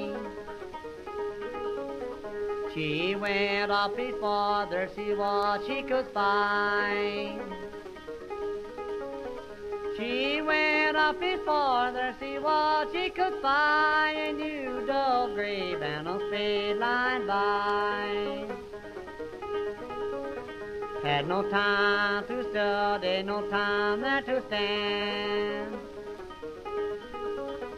Had no time to study, no time to stand. He stood with a knife through all in his right hand. Pretty Polly, pretty Polly, you guessing just right. Pretty Polly, pretty Polly, you guessing just right. I dug on your grave six long hours of last night. She threw her arms round him and suffered no fear. She threw her arms round him and suffered no fear. How can you kill a girl that loves you so dear? He stabbed her to the heart, her heart's blood it did flow. He stabbed her through the heart, her heart's blood it did flow, and into the grave pretty Polly did go.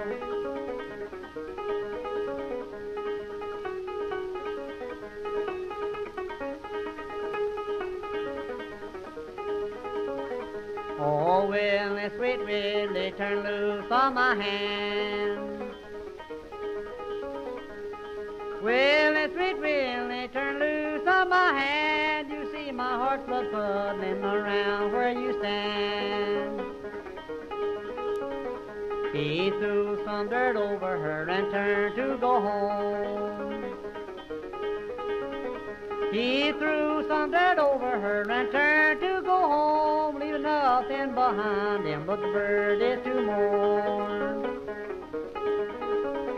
This gentlemen and ladies, I bid you farewell. Gentlemen and ladies, I bid you farewell, for killing pretty Polly, you send my soul to hell. All right, that was B.F. Shelton with a version of Pretty Polly, which was recorded in 1927. And that B.F. Shelton song was on a compilation I have put out by Mississippi Records, who we mention a lot. The compilation is called A Short Life of Trouble Popular American Ballads, 1927 to 1943. That song has been recorded a lot.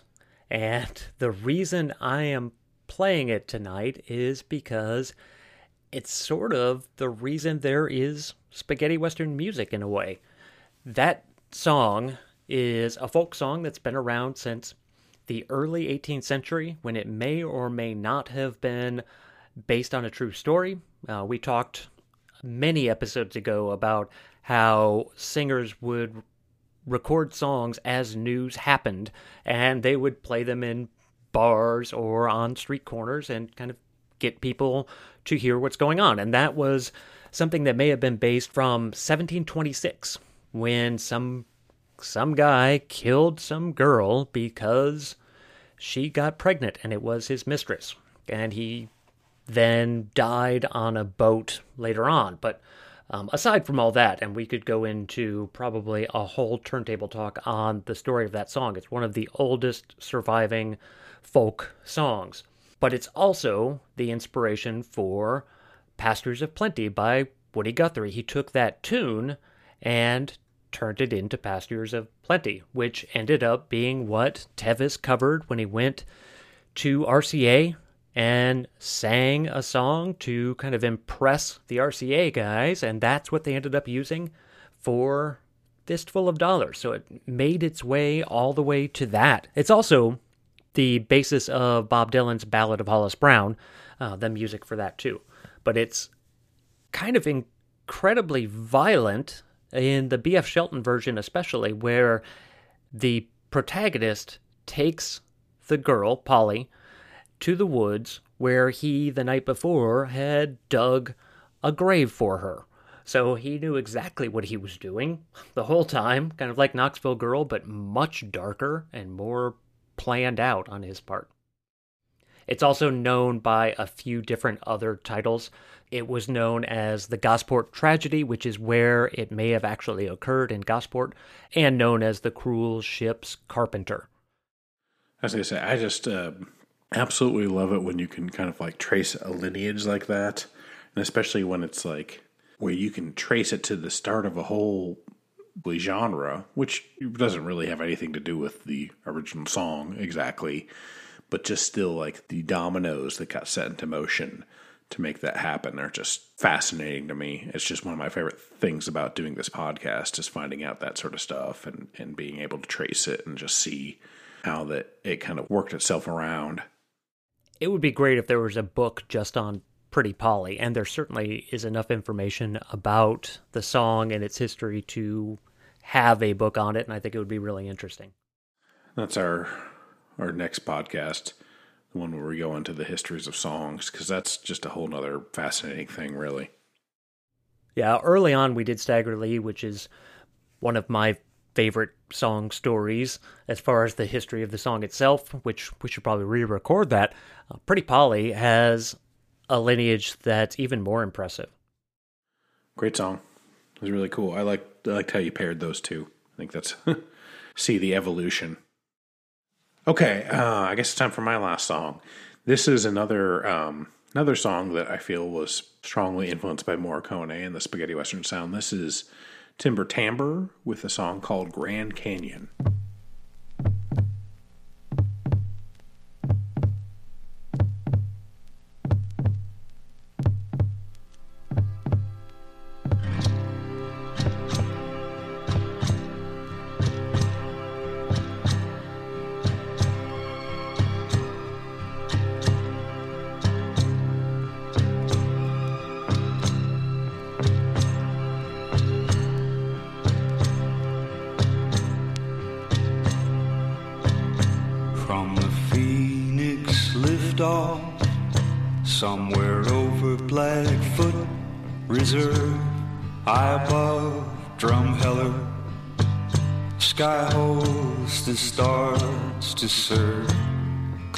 Shadows on the mountain, and our shadow on the mountainside.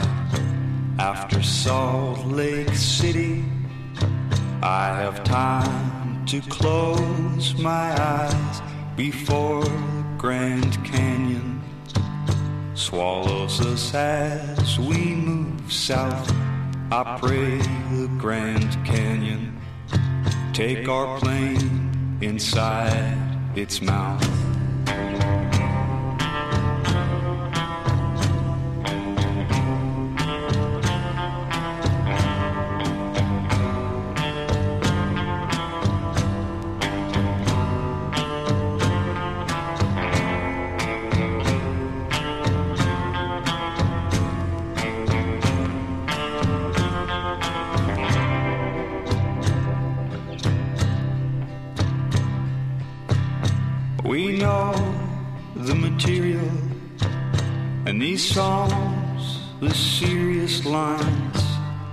Under palms ethereal in Hollywood's mysterious wild. These are coarse imaginings where cannibal inspectors thrive on delirious ramblings, now in real and troubling times, in the warm confusion of the looming outside the motel room obscura, a divining by Venetian blinds.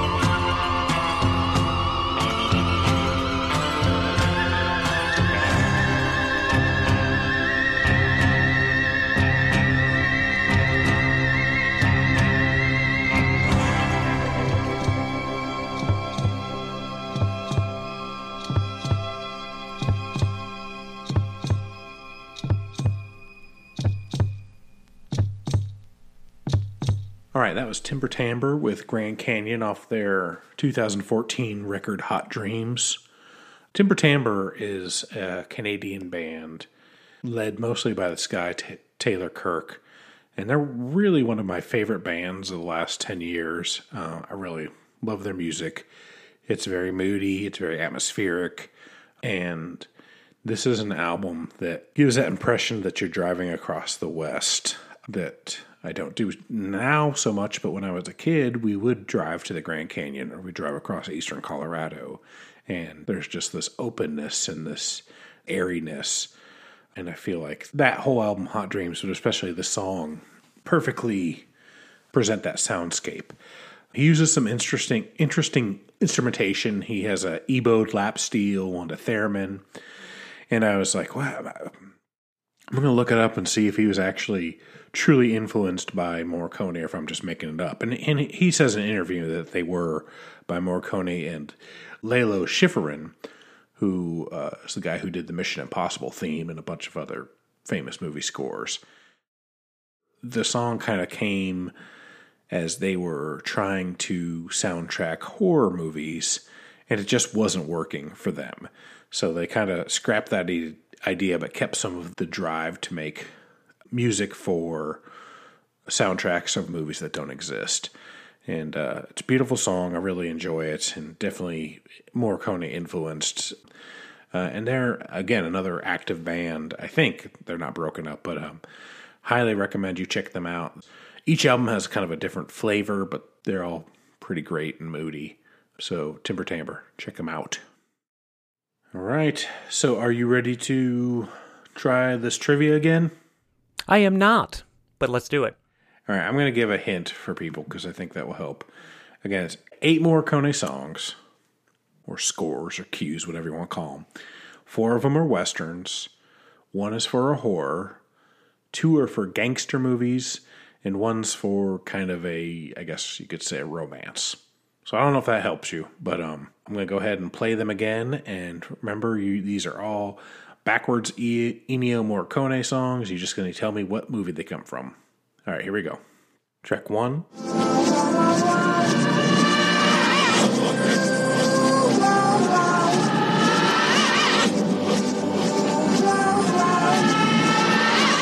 Track two.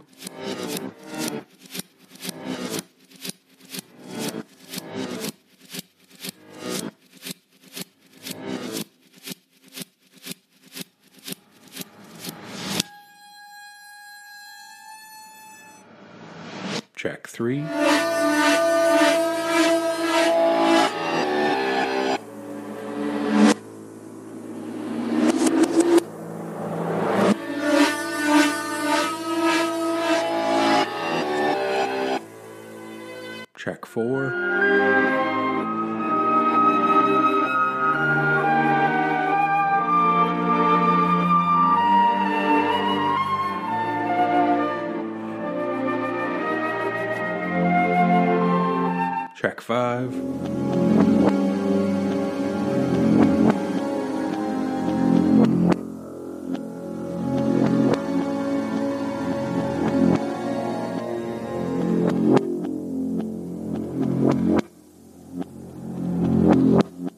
Six.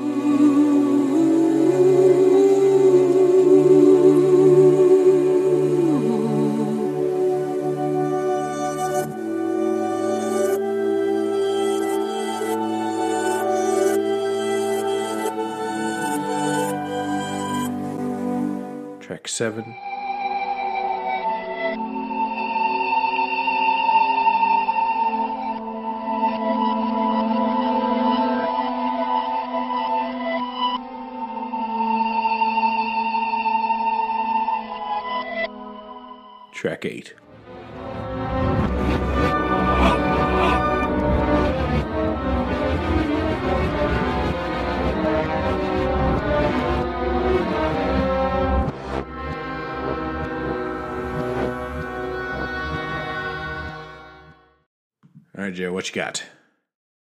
Number one is the good, the bad, and the ugly. Absolutely. Yep.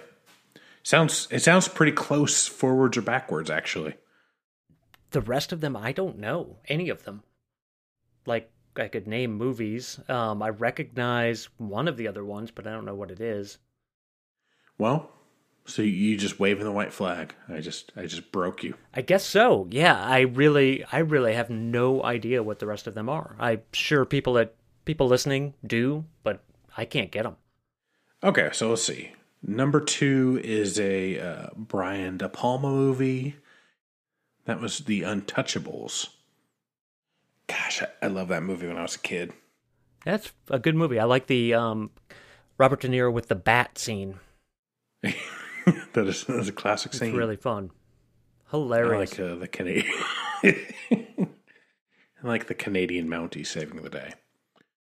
Number three is one we actually t- talked about in the um, turntable talk.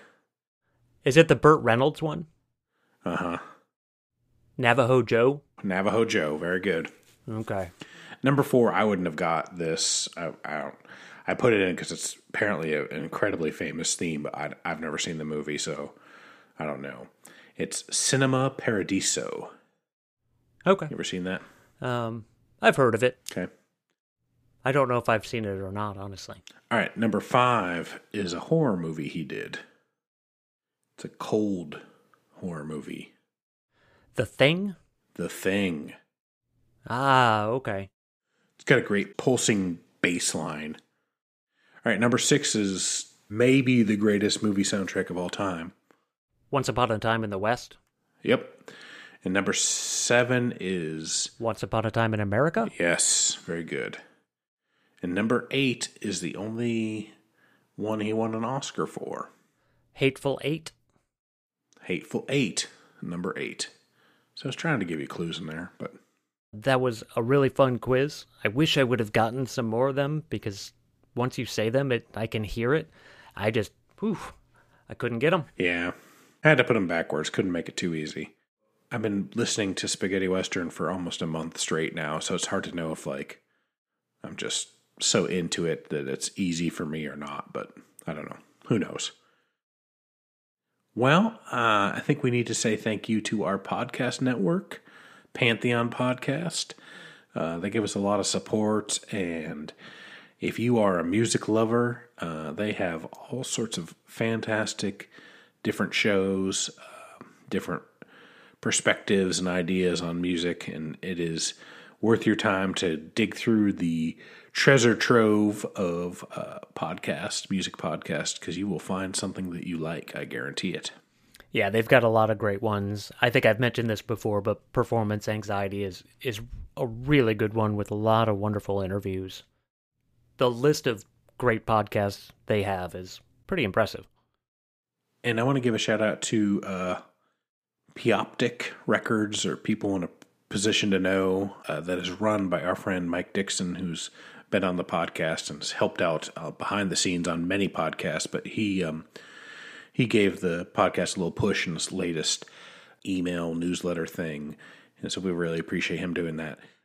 If you are a vinyl collector, you need to go to his website and see what he's selling because it is some crazy vinyl art. There's a lot of great music, but there's also a lot of great music that's put on super weird and collectible physical media, and it's worth your time checking it out. And that's, uh, I believe it's piaptk.com. If not, just just Google P I A P T K, and he's always coming out with some pretty great new music and stuff like that. But um, we appreciate him, and he he helps out a lot. So, uh, but also a great great label you should check out. All right, social media. We have that. Good. We are on a few of those things. We have uh, Twitter, we have Instagram, and Facebook. On Instagram and Twitter, we have a handle of Highway Hi Fi Pod, and on Facebook, we have a page that is very easy to find. You can also email us. Our email address is highwayhifipodcast at gmail.com. Please send us messages, talk to us about records, music, whatever you want. We're lonely. We are.